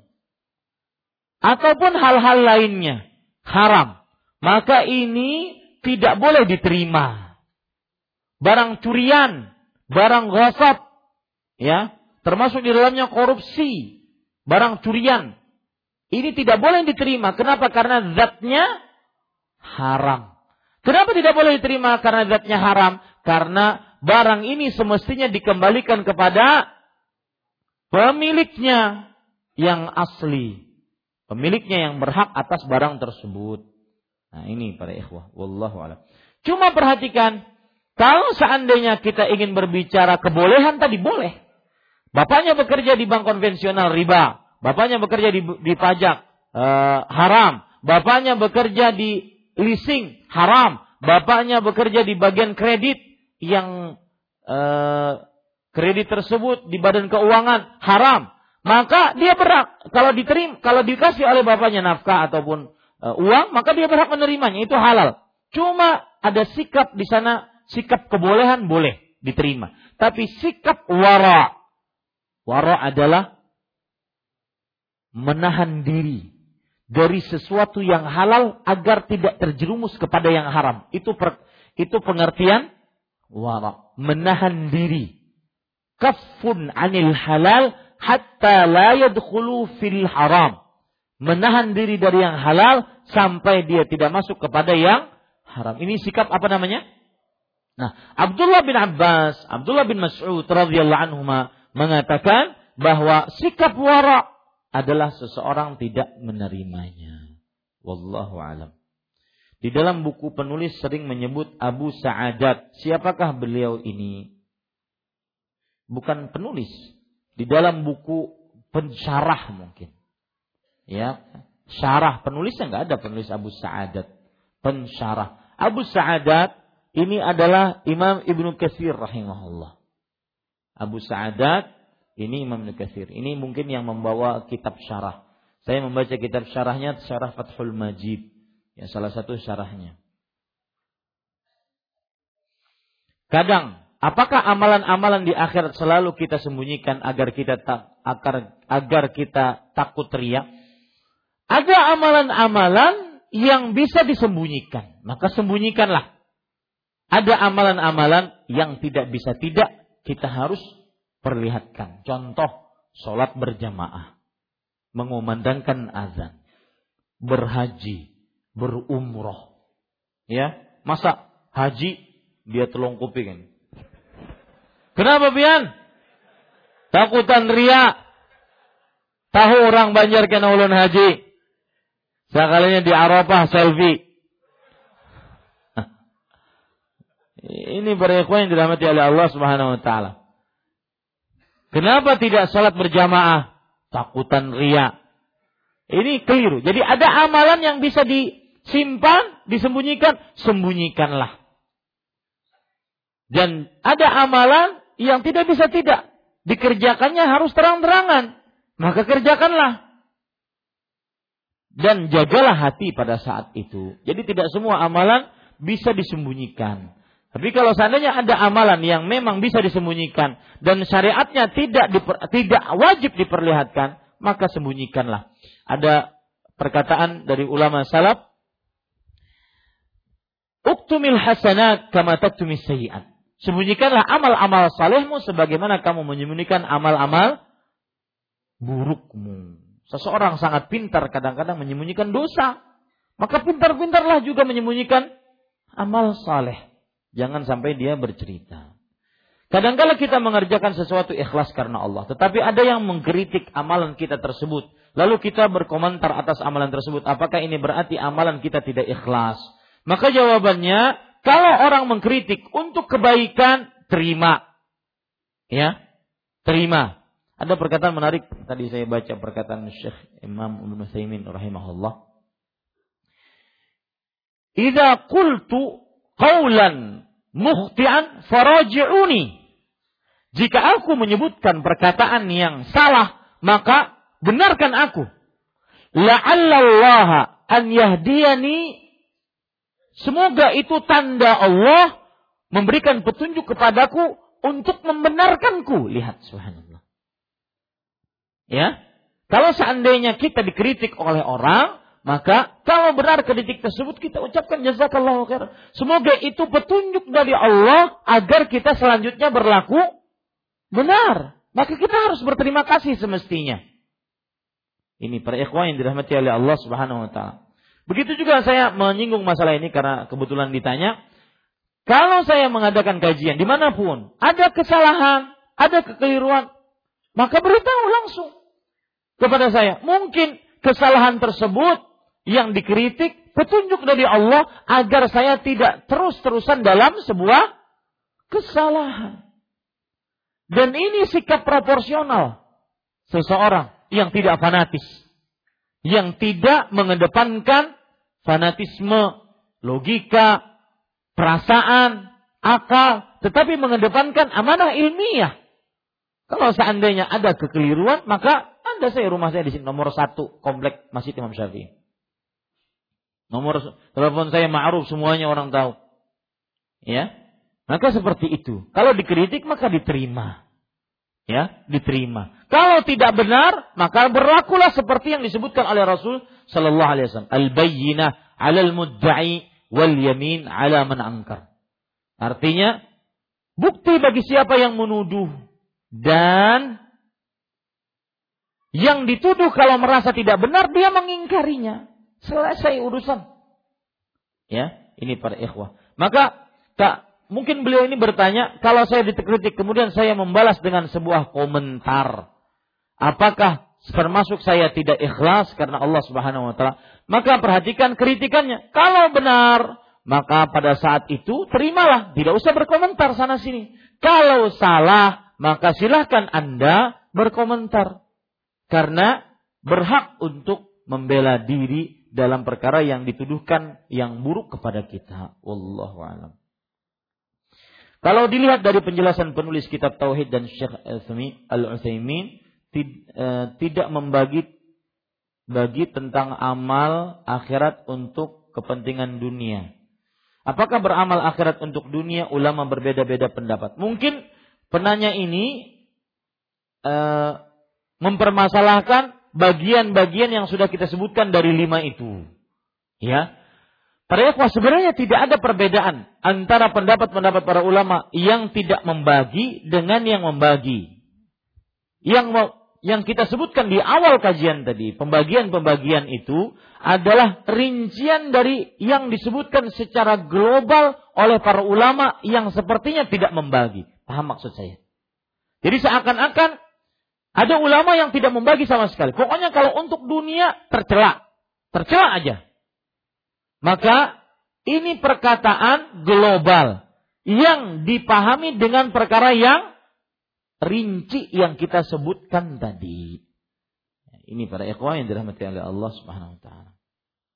Jadi maksudnya mungkin pertanyaan ini orang kalau beramal ingin dunia, misalkan. Misalkan menyambung silaturahim, ingin panjang umur, luas rezeki.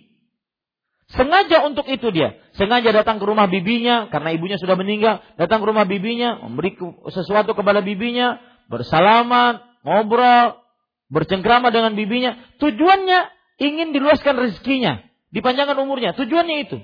Maka para ikhwan yang dirahmati oleh Allah, kita katakan tadi, ya, orang ini berpendapat bahwa para ulama, di antaranya Imam Saimin mengatakan itu keliru. Tidak boleh. Tujuannya harus untuk akhirat. Maka kita jawab, itu pernyataan global.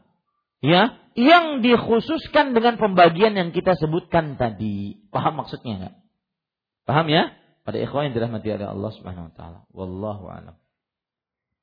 Karena bersilaturahim, ingin panjang umur, ingin luas rezeki, ada dalilnya. Lalu untuk apa Rasulullah SAW menyebutkan dalilnya? Kalau seandainya tidak ada manfaatnya. Paham nggak maksud saya? Berdoa itu ibadah. Apakah berdoa meminta dagangan laris termasuk beribadah menghendaki dunia? Tidak. Ya karena berdoa minta apa pun, selama itu kebaikan, bukan dosa, bukan memutuskan hubungan kekerabatan, diperbolehkan. Rasul SAW bersabda, "Ma min muslimin yad'u bid'awah illa stajaballahu bi ihda thalas, ma lam yakun ism au qati'atu rahmin. Tidaklah seorang muslim berdoa dengan sebuah doa, dengan sebuah doa, doa apa pun di sini, bid'awatin, doa apa pun. Jadi minta apa pun boleh, selama itu bukan dosa dan memutuskan hubungan kekerabatan. Jadi boleh, ya. Mohon saran Ustaz, doa yang bagus bagi pedagang seperti saya. Maka jawabannya pada ikhwah sama seperti yang kita bagi tadi. Beristighfar ingin lancar rezeki. Boleh tidak? Ya, boleh. Beristighfar karena ingin melancarkan rezeki, karena ingin dapat anak, boleh. Karena Allah Subhanahu wa taala berfirman dalam surat Nuh, "Faqul tastaghfiru rabbakum innahu kana ghaffara, yursilis samaa 'alaikum midrara wa yumdidkum bi amwal wa banin." Aku mengatakan kepada kalian, kata Nabi Nuh, beristighfarlah kalian kepada Rabb kalian. Allah maha pengampun. Allah akan menurunkan hujan kepada kalian dengan hujan yang lebat. Dan Allah memberikan kekuatan kepada kalian dengan harta, tambahan anak. Nah ini menunjukkan e, istighfar boleh ingin mendapatkan harta. Ya, maka saya katakan doa untuk para pedagang, mintalah keberkahan. Seperti misalkan zikir pagi. Allahumma inni as'aluka ilman nafi'an wa rizqan tayyiban wa amalan mutaqabbala. Doa ini bacaan zikir pagi, tetapi tidak khusus untuk doa pedagang. Nanti ditulis di warung doa penglaris. Ya. Kemudian di situ ditulis guru fulan. Nah, nama saya yang ditulis itu. Enggak, itu doa umum tetapi ada makna untuk meminta rezeki yang baik kepada Allah Subhanahu wa taala. Dan saya berpesan kepada para pedagang ya eh, agar ketika berdagang lalu dia berdoa kepada Allah, maka berdoalah kepada Allah bahkan untuk semua ini bukan hanya pedagang. Berdoalah kepada Allah minta rezeki dan keberkahannya. Jangan lupa itu. Ya, sebagaimana doa Rasulullah untuk Anas bin Malik kepada Allah. Allahumma akthir ma lahu wa waladahu wa barik lahu fima a'taitahu. Ya Allah, berbanyaklah hartanya dan anaknya, yaitu Anas bin Malik. Dan berkahilah dalam setiap apa yang engkau berikan rezeki kepadanya. Maka jangan lupa minta rezeki dan keberkahannya. Adakah doa khusus untuk para pedagang agar lancar rezeki? Maka para ikhwan yang dirahmati Allah, saya tadi sudah memberikan amalan banyak beristighfar. Ya, wallahu alam. Dan juga amalan yang lain disebutkan oleh Rasulullah SAW dalam hadis. Ittaqullah wa ajmilu fit talab. Fa inna nafsan lan tamuta hatta yastakmila rizqaha. Artinya ini kiat ya agar rezeki berkah. Bertakwalah kepada Allah. Dan usahalah yang baik. Maksud usaha, maksud takwa di sini adalah perbaiki hubungan kita dengan Allah. Maka itu akan melancarkan rezeki kita, memberkahkan rezeki kita. Allah berfirman dalam surah Al-Ankabut ayat 17. Wa'budullah wa la tusyriku wa'budullah eh? Wabtaghu 'indallahi rizqa wa'buduhu. Carilah di sisi Allah rezeki dan sembahlah Allah. Imam Ibn Utsaimin mengatakan fihi dalilun annal ibadah min talabir rizq. Di dalam ayat tadi Al-Ankabut terdapat dalil bahwa ibadah termasuk cara mencari rezeki. Termasuk bukan satu-satunya. Jangan-jangan nanti setelah mendengar kajian ini duduk aja di atas sejadah. Kenapa kada begawi? Ibadah rezeki ya. Ya duduk di atas saja buka enak. Sejam buka, ada duitnya. Enggak, termasuk dari mencari rezeki. Maka perbaiki hubungan dengan Allah dan usaha yang baik. Apa makna usaha yang baik? Misalkan harus ada promosi, bagian marketing, eh, mungkin kalau warung makan jangan kadap-kadap, harus bagus penampilan, usaha yang baik. Ya, ini para ikhwan yang dirahmati oleh Allah. Saya pernah mendengar hadis kurang lebih redaksinya seperti ini barang siapa menuntut ilmu bukan karena Allah maka ia tidak akan mencium bau surga. Hadis riwayat Imam Abu Daud. Berdosakah saya sekolah berniat untuk bekerja atau berniat untuk melanjutkan kuliah? Apakah niat saya termasuk cinta dunia? Ini bagus pertanyaan. Jazakallahu khairan yang bertanya. Maka jawabannya, kalau seseorang bersekolah umum untuk dunia, dia akan dapat dunianya. Beda dengan sekolah agama. Untuk dunia. Cuma dapat titel. Cuma dapat ijazah. Untuk dunia. Maka di sini kalau hanya untuk dunia. Padahal dia sekolah agama. Ini benar-benar tercela. Jangan-jangan masuk ke dalam perkara nomor berapa? Nomor empat.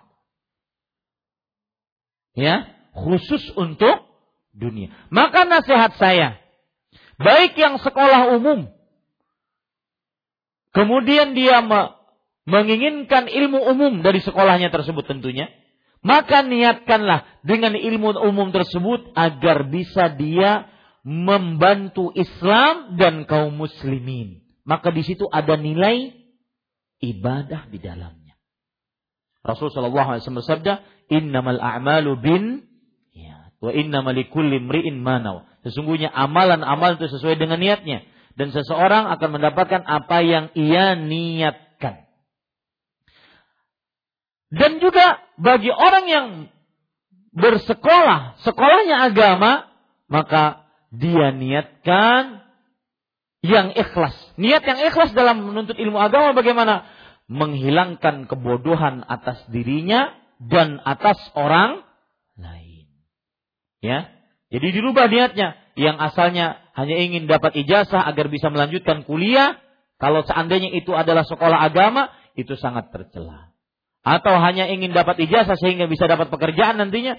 Kalau seandainya itu sekolah agama, itu sangat tercela. Niatkan untuk beramal ibadah mengangkat kebodohan dari diri. Wallahu alam.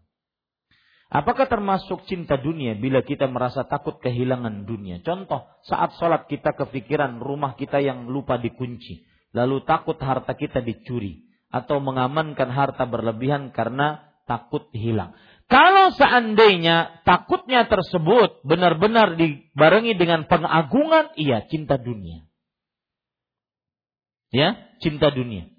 Sebenarnya lebih baik pertanyaannya solusinya gimana Ustaz? Sholat, Allahu Akbar. Ah kunci di luar tadi.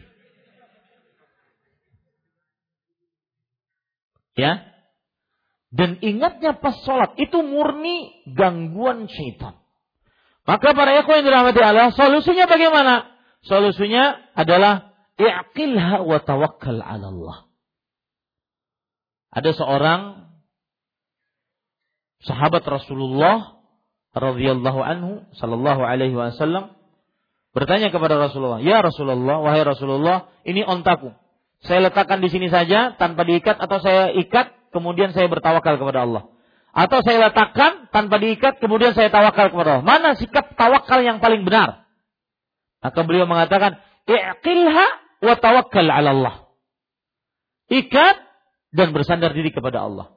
Nah kalau seandainya seseorang ketika sholat teringat bahwa kunci mobilnya masih di dalam, kemudian kunci motornya. Pada saat itu tidak ada kecuali tawakal kepada Allah.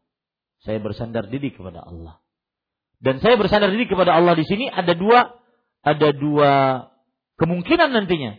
Hilang barangnya, maka sudahlah. Itulah sandaran saya kepada Allah. Berarti itu takdir Allah. Kalau tidak hilang, berarti itu penjagaan dari Allah subhanahu wa ta'ala. Wallahu alam. Jadi kalau ditanya, apakah sikap seperti tadi takut kehilangan dunia? Maka saya sudah jawab, iya disebut takut kehilangan dunia kalau rasa takutnya tatkala sholat tersebut dibarengi dengan benar-benar kecintaan dan pengagungan terhadap dunia tersebut sehingga menghilangkan kekhusyuan hatinya tatkala sholat. Wallahu a'lam. Apakah orang kafir sekarang ini ada orang yang mendapatkan uzur jahal? Sebelumnya para ikhwah, saya ingatkan perkara uzur jahal ini larinya kepada mengkafirkan atau tidak mengkafirkan orang dan mengkafirkan orang ini perkara khatir, berbahaya. Tidak boleh orang awam masuk ke dalamnya. Ya, saya masih ingat pada ikhwah. Waktu di Solo kajian bersama Syekh Ibrahim bin Amir Ar-Ruhaili. Seorang guru besar, profesor, doktor akidah di Masjid Nabawi. Beliau mengatakan ketika kita buku yang dipelajari saat itu mauqif ahlu sunnah wal jamaah min ahli bid'ah wal ahwa sikap ahlu sunnah wal jamaah dari pengekor hawa nafsu dan bid'ah beliau mengingatkan di awal pertemuan beliau mengatakan pertemuan-pertemuan kita ini ke depannya bukan menjadikan kita suka memponis kaum muslimin karena tugas kita di dunia beramal, bukan tugas kita di dunia memponis orang. Meskipun kadang ponis tersebut ada kesempatan, ada waktu, ada keadaan yang diperlukan untuk ponis. Tetapi bukan tujuan Anda. Anda diperintahkan wa ma khalaqtul jinna wal insa illa Tidaklah kuciptakan jin dan manusia kecuali untuk beribadah kepadaku. Maka hati-hati para ikhwah permasalahan uzur bil jahal ini. Mungkin sebagian ada yang kurang paham apa itu Ustaz uzur bil jahal. Gini masalahnya. Ada orang melakukan praktek kesyirikan. Misalkan dia memakai jimat. Misalkan dia sujud kepada berhala atau kuburan keramat. Apakah orang ini ada dan masih boleh dikatakan dia bodoh sehingga kita tidak mengkafirkannya? Gitu kan. Larinya kan kepada kepada apa? Pengkafiran. Maka saya berpesan masalah takfir terutama takfirul muayyan, terutama mengkafirkan person seseorang, si fulan kafir, ini masalah khatir. Tidak masuk ke dalamnya orang umum. Ya. Dan ahlu sunnah sangat-sangat memperhatikan kaedah. Man dakhala fil islami biyaqin la yuzalu anhu illa biyaqin. Siapa yang masuk ke dalam agama Islam dengan keyakinan tidak boleh dihilangkan keislamannya kecuali dengan sebuah keyakinan. Maka saya berpesan, jangan orang umum masuk kepada perkara yang khusus dibicarakan oleh ulama-ulama besar. Dan ini bahayanya sosial media. Ada sebagian membicarakan ini, ikut. Nanti sebagian lagi, isu lagi, ikut. Ini persis seperti kambing tumbur.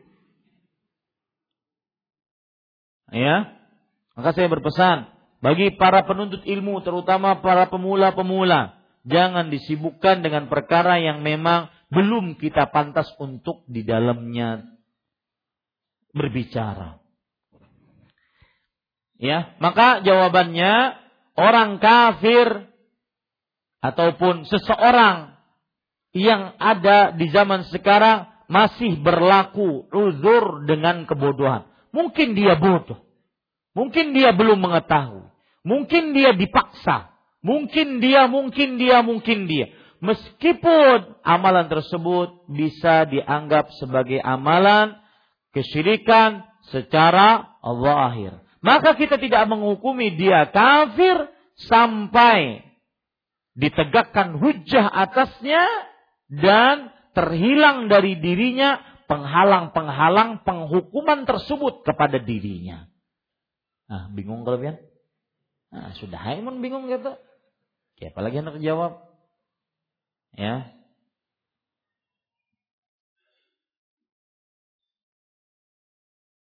Apakah firman Al-Quran, firman Allah maksudnya Al-Quran, sudah berbahasa Arab dari pertama diterima malaikat Jibril? Ini perkata, ini pertanyaan khatir, bahaya ini. Ini pertanyaan akidah. Ya. Ahlu sunnah wal jamaah meyakini bahwasanya Al-Quran minallah, minhu bada wa ilaihi ya'ud. Kalamullah hakikatan bisaut wa harf. Al-Quran adalah firman Allah secara hakiki dengan suara, dengan huruf. Ya, darinya berasal dan akan dikembalikan kepadanya. Dan Al-Quran yang kita baca sekarang itulah yang disampaikan oleh Allah secara langsung kepada malaikat Jibril ataupun secara langsung kepada Nabi Muhammad sallallahu alaihi wa alihi wasallam. Akibat kesalahan dalam perkara ini maka terjadilah kaum liberalis yang menyatakan bahwa Al-Quran itu bukan firman Allah, itu hanya ungkapan Nabi Muhammad SAW. Maknanya dari Allah kata mereka. Tetapi itu ungkapan dari Nabi Muhammad SAW. Maka akhirnya mereka meremehkan Al-Quran, mendustakan Al-Quran. Itu tujuan orang-orang liberal. Maka ini perkara khatir, bahaya. Setelah sholat Jumat wirid, apa yang dibaca apakah sama dengan sholat lima waktu? Iya, wiridnya sama. Sholat lima waktu. Adapun yang mengatakan wirid setelah sholat Jumat yaitu Al-Fatihah tujuh kali, Al-Ikhlas tujuh kali, Al-Falak tujuh kali, Al, al apa? An-Nas tujuh kali, maka ini hadisnya lemah. Dan ketika kita mengatakan hadis lemah ini, jangan disangka, ah, amalan orang bahari pasti salah. Enggak, bukan itu. Kita ingin menasehati dan siapa yang mengatakan amalan ulang bahari pasti benar? Nah, itu dia. Ya, bukan tujuan kita sekarang untuk mem, uh, meng, apa namanya? memponis mengklasifikasikan amalan orang bahari pasti salah. Enggak, tidak ada sama sekali niatan seperti itu. Akan tetapi agar kita beramal benar-benar mencontoh siapa? Rasul sallallahu alaihi wasallam. Saya seorang pelajar yang sudah tersungkur, terjerumus dalam perkara dunia dalam menuntut ilmu. Bahasanya tinggi benar.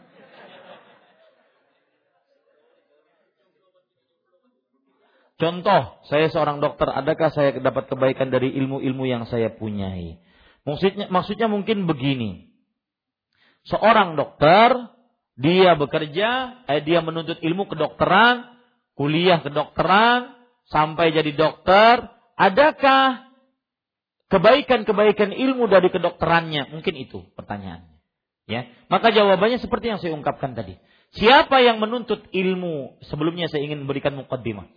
Semua ayat dan hadis yang menceritakan tentang ilmu, kebaikan ilmu, keutamaan ilmu, kemudian permintaan tambahan ilmu. Sebagaimana firman Allah, "Wa qul rabbi zidni ilma." Dan wahai Muhammad, Ucapkanlah, wahai Rabbku tambahkanlah ilmu.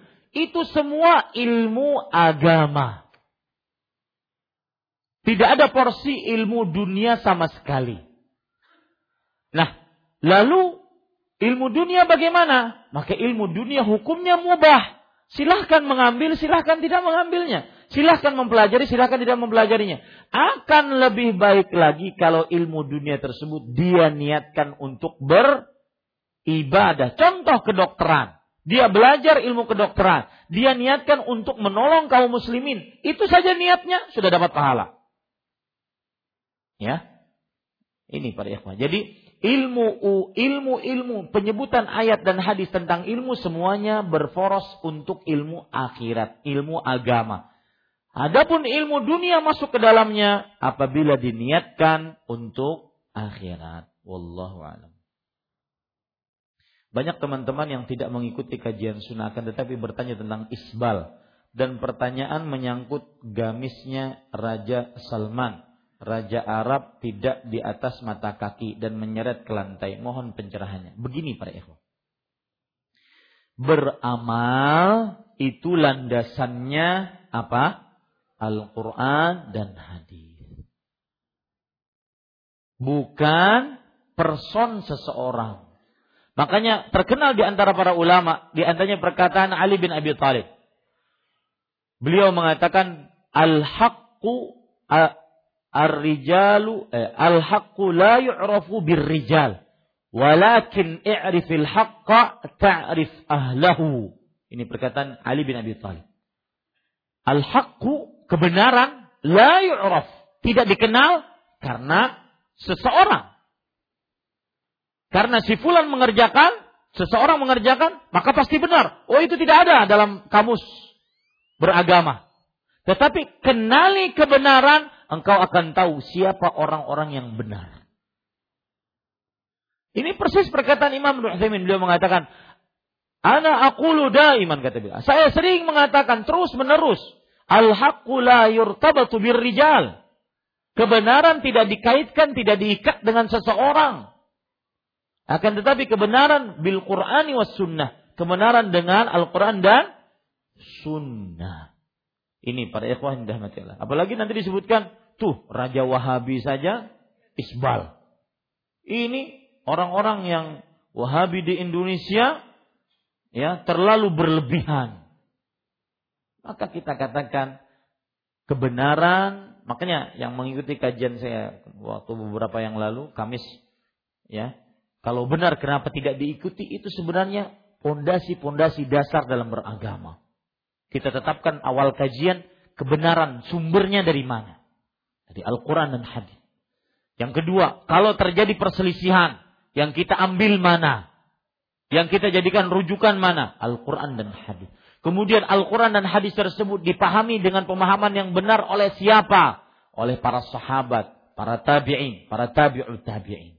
Itu pondasi. Kajian itu pondasi sebenarnya. Ini para ikhwan yang dirahmati oleh Allah. Dan itu kalau kita jawab secara global seperti itu. Kalau kita jawab secara ilmiah, bah, benar-benar ilmiah, maka kita katakan memang terjadi perbedaan pendapat di antara para ulama tentang masalah isbal. Ada yang mengatakan isbal, ya memanjangkan kaki dari dua memanjangkan kaki. memanjangkan pakaian dari dua mata kaki. Maka hukumnya haram mutlak. Yang memanjangkannya tidak karena sombong, haram. Yang memanjangkannya karena sombong, lebih haram dan dosa besar. Ada pendapat yang lain yang mengatakan bahwa yang memanjangkannya karena tidak eh, bukan karena sombong makruh, yang memanjangkannya tidak eh, dengan sombong maka baru haram. Maka kita katakan kalau Anda berbicara sekarang masalah ilmiah bukan masalah baper, bawa perasaan karena sekarang orang banyak baper. Bawa perasaan bukan dalil yang menjadikan ukuran, perasaan yang menjadikan ukuran. Ya. Maka ini para ikhwan yang dirahmati oleh Allah, kalau seandainya itu permasalahan-permasalahan ilmiah, ayo kita bicarakan. Maka pendapat yang lebih kuat adalah haram mutlak. Kenapa? Karena terdapat dalil begitu banyak Allah mengharamkan isbal tanpa kesombongan, diancam dengan neraka. Hadis riwayat Bukhari, "Ma asfala minal ka'bain fa finnar." Yang di bawah dua mata kaki maka di dalam neraka. Dan Allah juga mengharamkan dan lebih parah lagi keharamannya, murkanya ketika itu dibarengi dengan kesombongan, menjarra saubau khuyala. Siapa yang memanjangkan pakaiannya dari dua mata kaki karena sombong, Allah tidak akan melihatnya, tidak akan mensucikannya, tidak akan mengampuni dosanya dan baginya siksa yang pedih, lebih berat lagi. Ada pendapat yang tadi mengatakan makruh kalau dengan tidak sombong, tidak e, haram kalau dengan sombong. Mereka berdalih bahwa hadis yang karena sombong, yang karena bukan sombong ini dibawa kepada yang sombong. Makanya hukumnya makruh. Hadis yang karena tidak sombong ini dibawa kepada yang sombong. Artinya kalau sombong baru haram, kalau tidak sombong maka makruh kata mereka. Maka kita katakan tidak wahai saudaraku. Itu dua hadis berbeda. Tidak bisa dibawa satu kepada yang lainnya. Yang lainnya kepada yang satu nggak bisa. Misalkan Anda berkata kepada anak Anda, jika kamu makan sambil berdiri, saya hukum berdiri dengan satu kaki di depan rumah. Yang kedua, jika kamu makan sambil berdiri dan minum sambil berdiri, ya, maka saya akan hukum kamu dengan berdiri dengan satu kaki di depan rumah sambil membawa panci di atas. Ya. Beda kan? Perbuatan beda, hukumannya pun beda. Tidak bisa yang mutlak dibawa kepada yang muqayyad karena dua perbuatannya berbeda. Yang memanjangkan celana, pakaian di bawah dua mata kaki diancam neraka yang memanjangkannya karena sombong diancam bukan hanya sekedar neraka dilihat oleh Allah tidak disucikan tidak baginya siksa yang pedih ya tidak dibicarai oleh Allah. Beda nggak? Perbuatannya beda hukumannya berbeda tidak bisa. Yang ini dibawa ke sini nggak bisa. Paham maksud saya para ikhwah? Demikian. Wallahu a'lam saya sebenarnya mau nikah. Akan tetapi budaya yang melekat dengan jujuran. Bagaimana Ustaz? Tetap nikah. Masa gara-gara jujuran gak nikah? Ya. Ada apa dengan jujuran? Kalau yang dibicarakan jujurannya mahal, maka pada saat itu dibicarakan dengan dua keluarga. Ini sudah nih, ini si A, si laki-laki dan si perempuan sudah benar-benar ingin menikah. Sudah setuju satu dengan yang lainnya. Kenapa kita hambat-hambat dengan jujuran? Ya, dibicarakan dengan baik-baik. Ya, kalau urusannya adalah mahal, jujurannya mahal, maka saya katakan tetap menikah, pantang mundur. Ya, Apakah pakaian wanita dianjurkan warna hitam atau boleh yang lainnya? Maka jawabannya boleh yang lainnya. Cuma bukan perhiasan jika memakai warna lain. Artinya kalau memakai warna lain maka akan terlihat wanita ini indah. Meskipun jilbabnya panjang, baju abayanya lebar, ya, semuanya tertutup, tetapi kok indah ya dipakai dan ini sering sekarang terjadi para ikhwah. Dan saya berpesan terutama yang sibuk dengan masalah hijab-hijab ini, baik yang jualannya, baik yang membuatnya, maka jangan sampai ya membuat orang berpakaian dan ketika dia berpakaian akan terlihat indah. Karena tujuan berpakaian berhijab bagi perempuan adalah menutup aurat, bukan menampakkan keindahan. Kalau ingin indah-indahan di hadapan suaminya, ya, silahkan berindah-indah sana di hadapan suaminya. Ya. Tanpa sehelai pun silahkan. Ini para ikhwah. Apalagi di zaman sekarang. Kadang-kadang terlewat.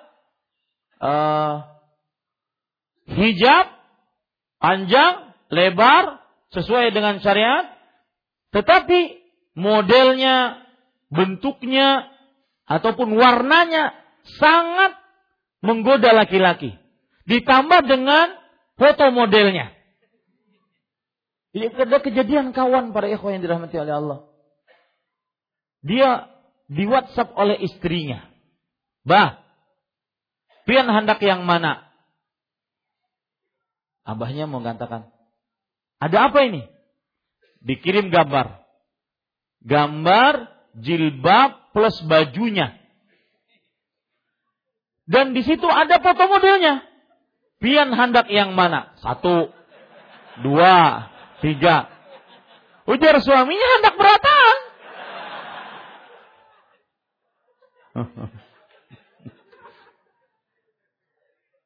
Ini bahaya. Itu dosa para ikhwan. Dosa, ingat itu. Ya, yang jualan baju memakai foto model-foto model perempuan yang cantik-cantik itu dosa. Nah, ini perhatikan nih, ya. Dipotong nih Mas Irsad.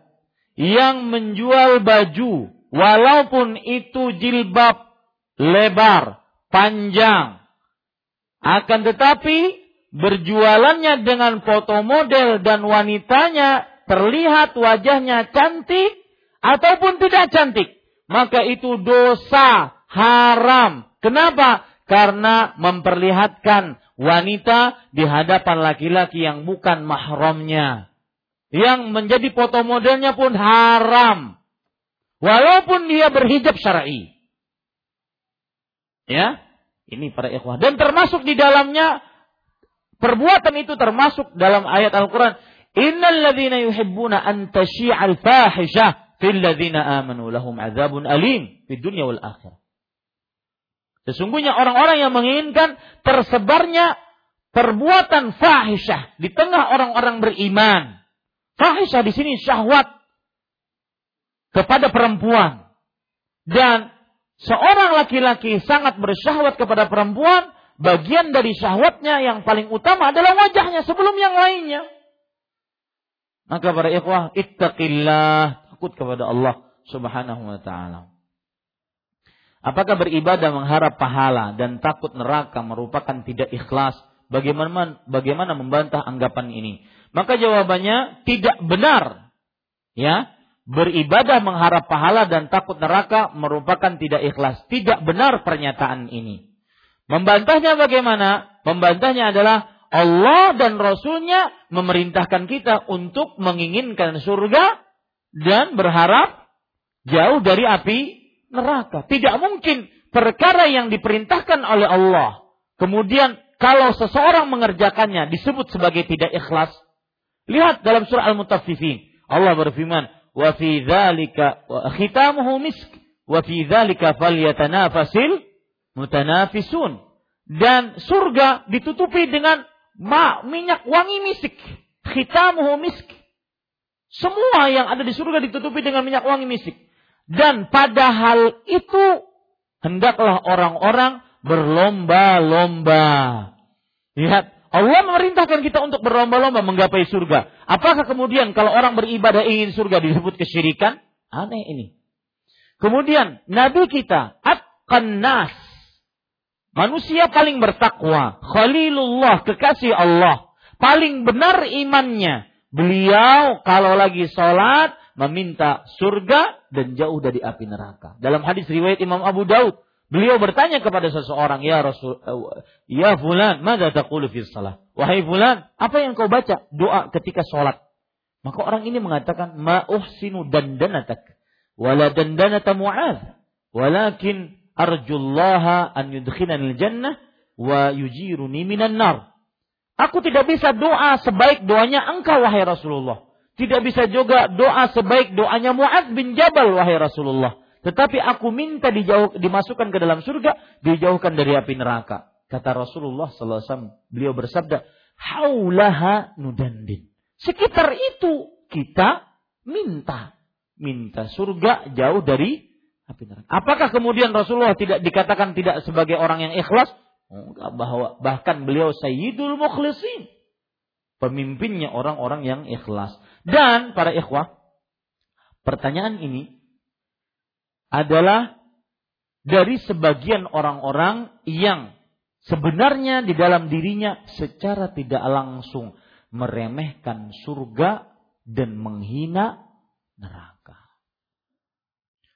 A'budullah la khaufan min nari wala raja'an jannatih. Aku beribadah kepada Allah tidak takut terhadap neraka Bukan karena ingin surga. Ini namanya meremehkan neraka. Menghina surga namanya. Betul tidak? Ya. Ini para ikhwan yang dirahmati Allah. Lalu Ustaz orang ibadah ini tujuannya apa? Sampai dia ikhlas. Kalau mengambil pendapat dia. Yang ikhlas itu menurut dia bagaimana? Beribadah hanya karena rindu kepada Allah. Rindu ingin bertemu Allah. Itu menurut mereka apa? ikhlas. Dan ini keyakinan orang-orang yang menyimpang dari akidahnya Rasulullah sallallahu. Apakah seorang perempuan bisa membatalkan lamaran dikarenakan sang lelaki tidak memberikan kepastian untuk menikah? Batalkan, cari di sini masih banyak.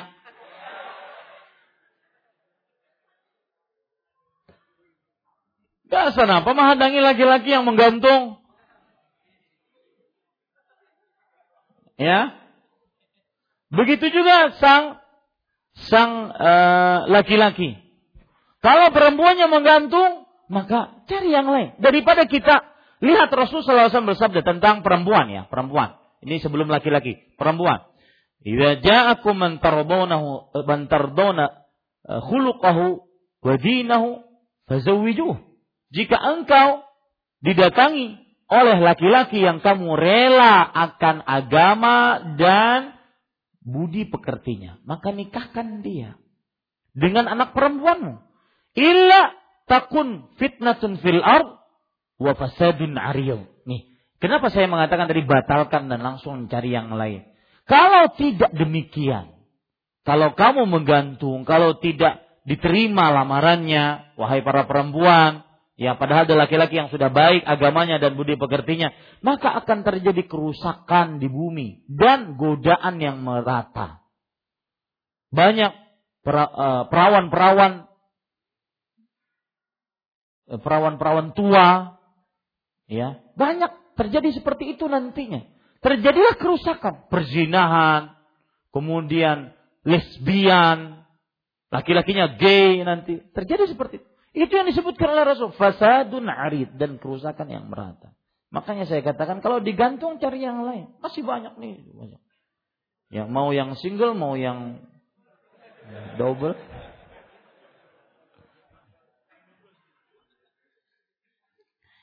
Taib, ya. Adapun untuk laki-laki, eh, untuk siapa tadi? Untuk laki-lakinya.